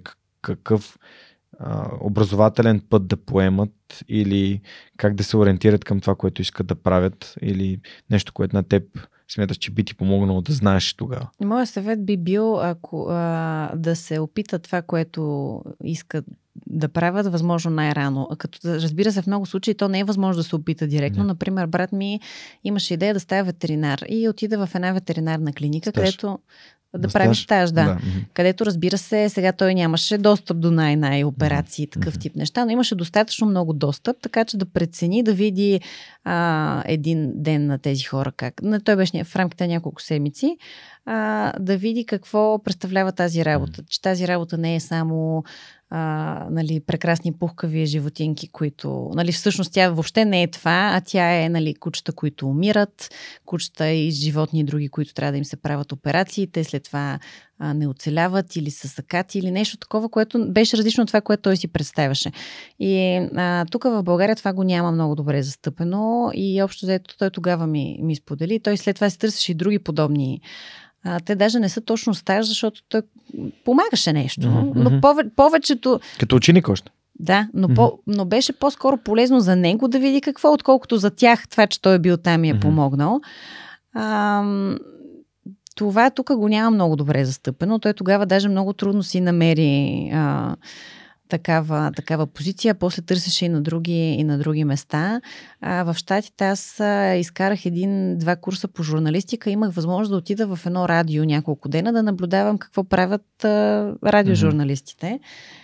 И то това може би всяка професия въжи, че въобще не е толкова бляскаво, колкото ти изглежда отстрани, но поне се запознаваш с реалността, нали, mm-hmm. колко процента от времето какво правиш. И това смятам, че е супер полезно. Това ако го има застъпено в България, и не знам дали трябва да стане от фирмите да поканят. Някои фирми имат вече, канят mm. ученици. Е, това е един ден в а, нашата фирма. Ние се занимаваме с производство на Хикс. Тук го произвеждаме, тук го пакетираме, тук така, тук онака. И човек има реална представа какво представлява тази работа, не както аз от секса и града си мислех, да. че това е Америка. Да, Америка и Нью Йорк. Да. Или приятели. Но според мен е, това е аз ако бях сега а, ученик, това ще да направя. Да направя в България една така организация, в която младежите имат достъп до реални хора, практикуващи различни професии, а, които да видят какво точно представляват и какво точно правят. Да, това е много в рамките на няколко дни. Според мен една седмица, максимум две, предостатъчно, за да разбереш нали, какво точно представлява това е много добър съвет.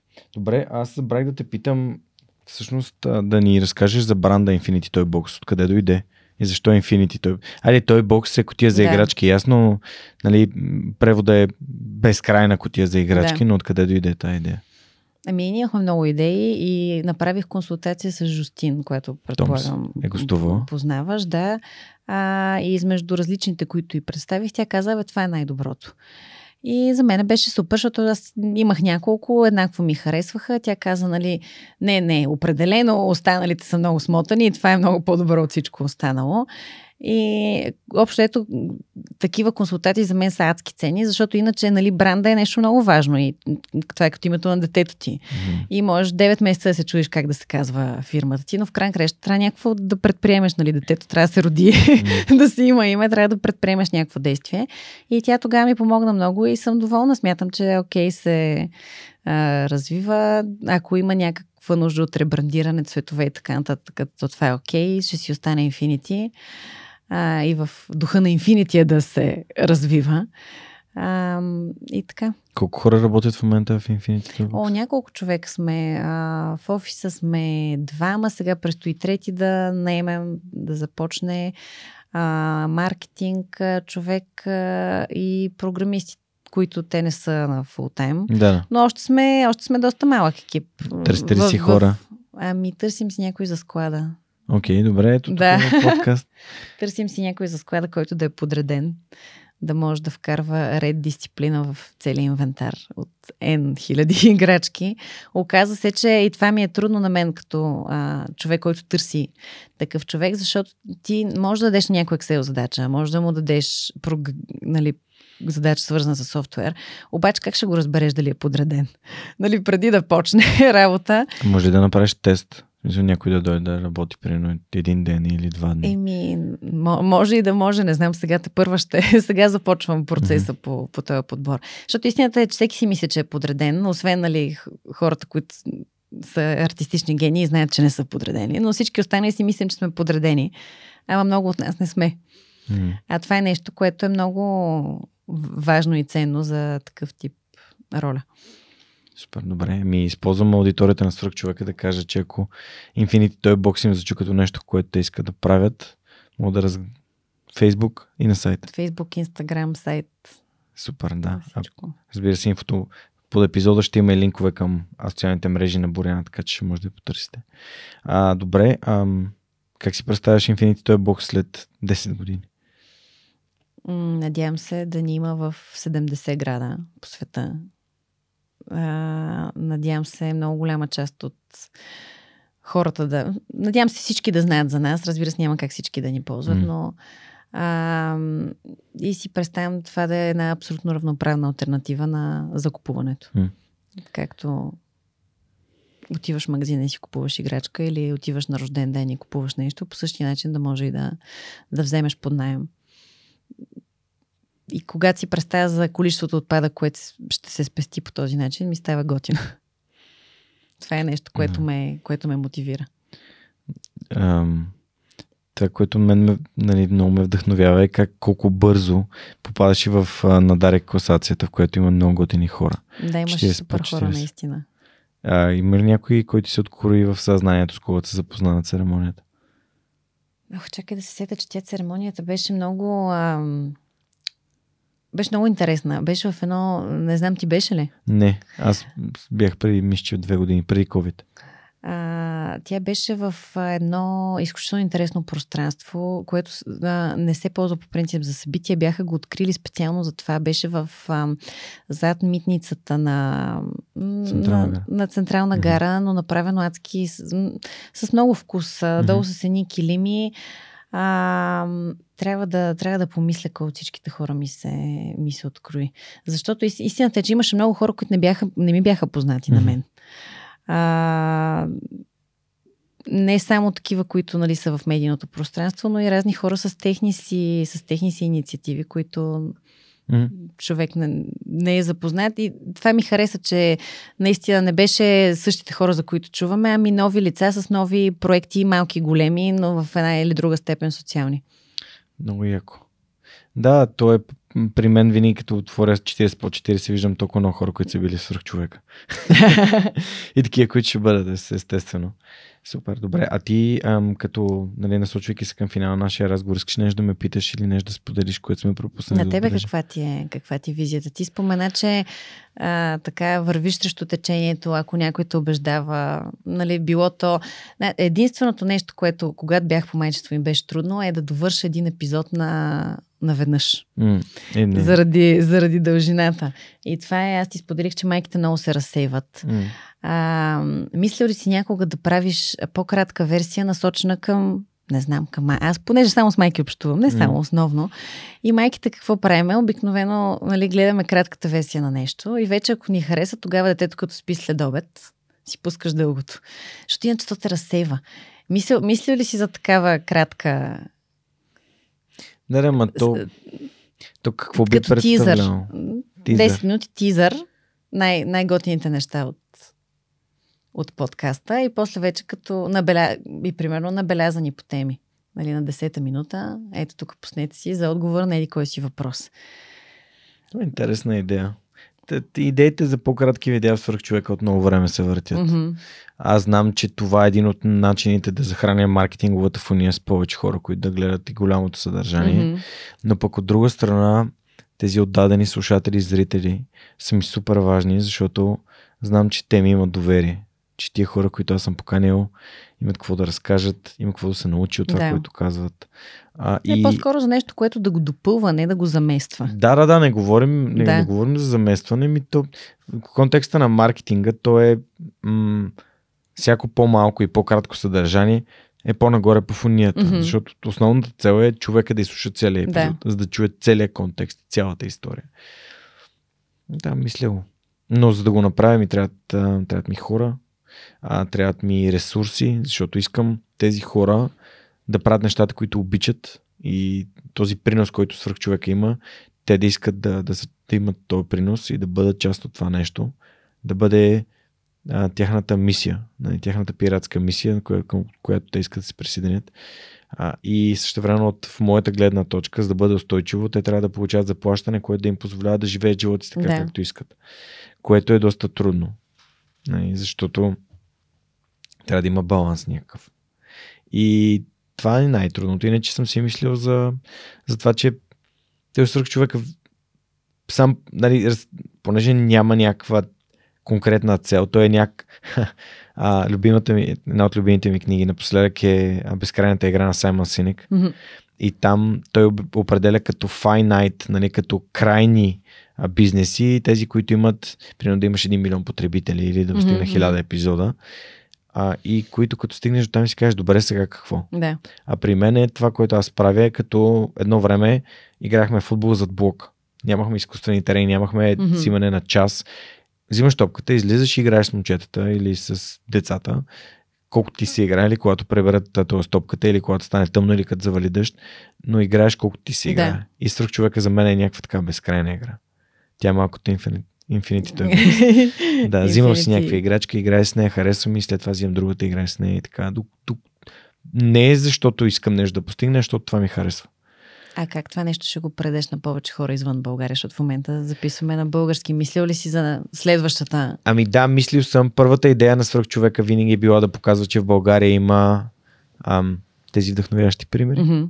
Защото вдъх- вдъхновяващите примери карат хората, които слушат и гледат да си кажат, окей, аз мога. А това е, това е възможно и за мен, ето, щом Боряна го е направил, Георги го направи или някой друг. А, и след това си казах, следващата стъпка е да вкарвам хора, които са от навън, да разказват историите си в България, Да. за да донеса знанието и а, опита. И оттам насетне пък следващата стъпка е просто а, това, този, натрупаното знание и опит да се излезе и да си каже, ето виж от една малка България какво се постигна с този проект с помощта на тези хора, Да. които са гостували и нещата, които те споделили. Така че, но всичко си идва с времето.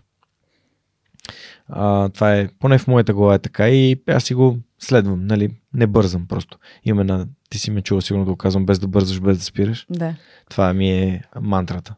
Най-важното е да има нов епизод всеки вторник, останалото е лесно. Епизодите с а, хора, които не са от България или с- дълго време са живели извън България, наистина са много вдъхновяващи. Един си спомням, слушах, това беше преди години с Макс Гурвиц Да, да. епизода.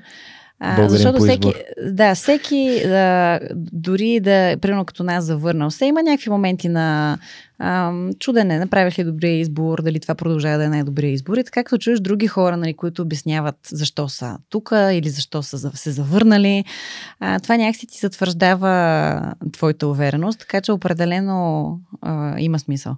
Да, аз вярвам в това и не случайно из- епизод с Макс Горовиц се казва Българин по избор. Да. Човек, който е избрал да бъде тук. А, и много се радвам, че има хора като него. Така че ти благодаря за, за, за тези въпроси. А за мен е, ам, докато продължавам да го правя, ще продължавам да достигам до нови и нови хора. И тези, които са били навън и са избрали да се върнат, Мгм. защото аз не се боря толкова за човек, който е живял навън. Бил съм няколко пъти по 6 месеца, в Германия бях година и половина, но това не е като да си живял 10 години в Штатите. Да. Съвсем различно е. И това, че повече и повече се връщат хора, показва и то с знания, умения и ам, хора завършили MIT, нали, като твой мъж. А, достатъчно показателно, че ако те се връщат тук, те носят знанията, уменията ам, и това би направило България на по-добро място. Надяваме се така да. Да, еми, борим Заед, се. заедно с общи усилия. Така е, абсолютно. А, добре, ам, за финал на епизода искам да те попитам как според теб да направим България едно, по, едно по-добро, едно по-щастливо място. Ох, а, м- като гласуваме. Кой за когото прецени, но да е осмислено и да, да е осмислено и да се случи. Защото а, притесняваме, че има млади хора, които не, не гласуват. Около мен е действително са рядкост, но според мен не трябва да има никакви. А, няма как да се променят нещата, ако ние не, не даваме нашия принос за, за това. Това все пак да гласуваме е нещо, което не е право на всеки човек навсякъде, за съжаление. Така че, особено и на, на като жени, не винаги е било право. Така че смятам, че трябва да го, трябва да го упражняваме. А, имаше наскоро, чето за една девойка с а, проект една дама с проекта, насочен към обр... това да образоваме младите хора. Мисля, че царски пищови се казваше. Да, Робърт, тя е част от обществото на свръхчовека също така. Да, а, такива неща са много ценни, защото трябва да се образуваме за това, което се случва и да има източници на такава информация, които да я представят в а, синтезиран, не политизиран вид. Mm-hmm. А, фактологично. Фактологично. А, и да бъдем по една или друга част, по една или друг, по един, един или друг начин част от това, което се, което се случва а, около нас. Също така, според мен е супер всеки един от нас да има някакъв вид доброволческа дейност. За мен това е а, избирането на тези млади стипендианти, тяхното изпращане и подкрепа всяка година. Друг човек може да си избере друго. Но наскоро гледах, че в... А, интересувах се от нивото на доброволчество в различни държави. Е, то е най-високо в Америка. Канада, там е около 40%, а в България е 6%. Така че... Дори последните. От кога е? Ми, от, мисля, че беше от преди 2-3 години. Сравнително, okay. сравнително отскоро. А, и това е нещо, което не, всеки един може да си избере каквато иска кауза. Нали? Има предостатъчно каузи, според мен. така че един ще се чувства а, въвлечен в а, каузата на деца без родители, mm-hmm. а, животни а, без дом и така нататък. Но ако всеки си избере нещо такова, им отделя много малко време, всъщност нещата ще станат по-добре. И това е нещо, което в много други държави абсолютно не се поставя под въпрос. Нали? Всеки има някаква доброволческа дейност. Тук все още не е, не е толкова застъпено. Да, това за мен е един от начините, които можеш да създадеш приятелства с други хора, които се борят за смисъл, а не само за а, това да да свърши работния им ден и да а, си сипете на ракия и да. си направите на салата. А, което не е лошо а, за ракията и салатата, но ам, когато доброволчеството е, той Лазар го описва като а, двигателят на света, mm-hmm. защото доброволците правят неща от просто защото го искат, да. защото в сърцето им има желание да помогнат на други. Това е принос, това е ценност, принос. Мисля, че много от нас и имат Просто а средата е изключително важна и при мен свърх човека е изцяло заради приноса, който mm-hmm. искам този проект да има. И това, че обществото става по-голямо и хора от него, като Роберта, например, попаднаха и в Forbes 30 по 30. Да. А, въпреки, че тя учи в а, Виена и а, въпреки това не се е отказала от това да се бори за едно по-добро общество по нейния си начин а, и всички останали добри хора, които правят смислени неща както обичам да казвам, нали, те са добри хора по принцип нали, и използват тази енергия за да правят добрини. А, под каквато форма смятат за добре, дали да почистят пред блока или да, а, да събират кръв или нещо друго. А, много ти благодаря за това, което каза. Благодаря ти за това, че сте се върнали тук, че семейството ви е тук че децата ви растат в България а, и че давате такъв добър пример. А, за мен беше истинско удоволствие да ми гостуваш сръх човека. Пожелавам ти приятно четене на една турба ключове. Много ти благодаря за поканата. За, за мен и за нас въобще е удоволствие.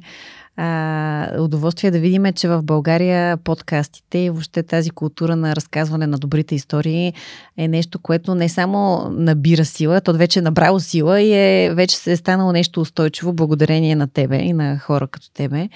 А, и за мен е наистина удоволствие да, и да слушам другите истории, да се срещам с, с, с такива хора и да чета за тях и ти благодаря, че ги разказваш.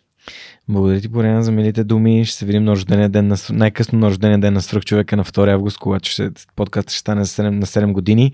А с вас, уважаеми слушатели и зрители, ще се видим следващия вторник с а, историите, които вдъхновяват. Знаете, в любимата платформа за слушане и гледане на подкасти и може да ни подкрепите, като споделите това съдържание или като просто отидете на сайта и натиснете бутона подкрепини и станете част от нашата малка общност, която пък а, дава подкрепа и приемане за хората, които искат да се развиват и да правят добри неща в България. Това беше всичко от нас този вторник.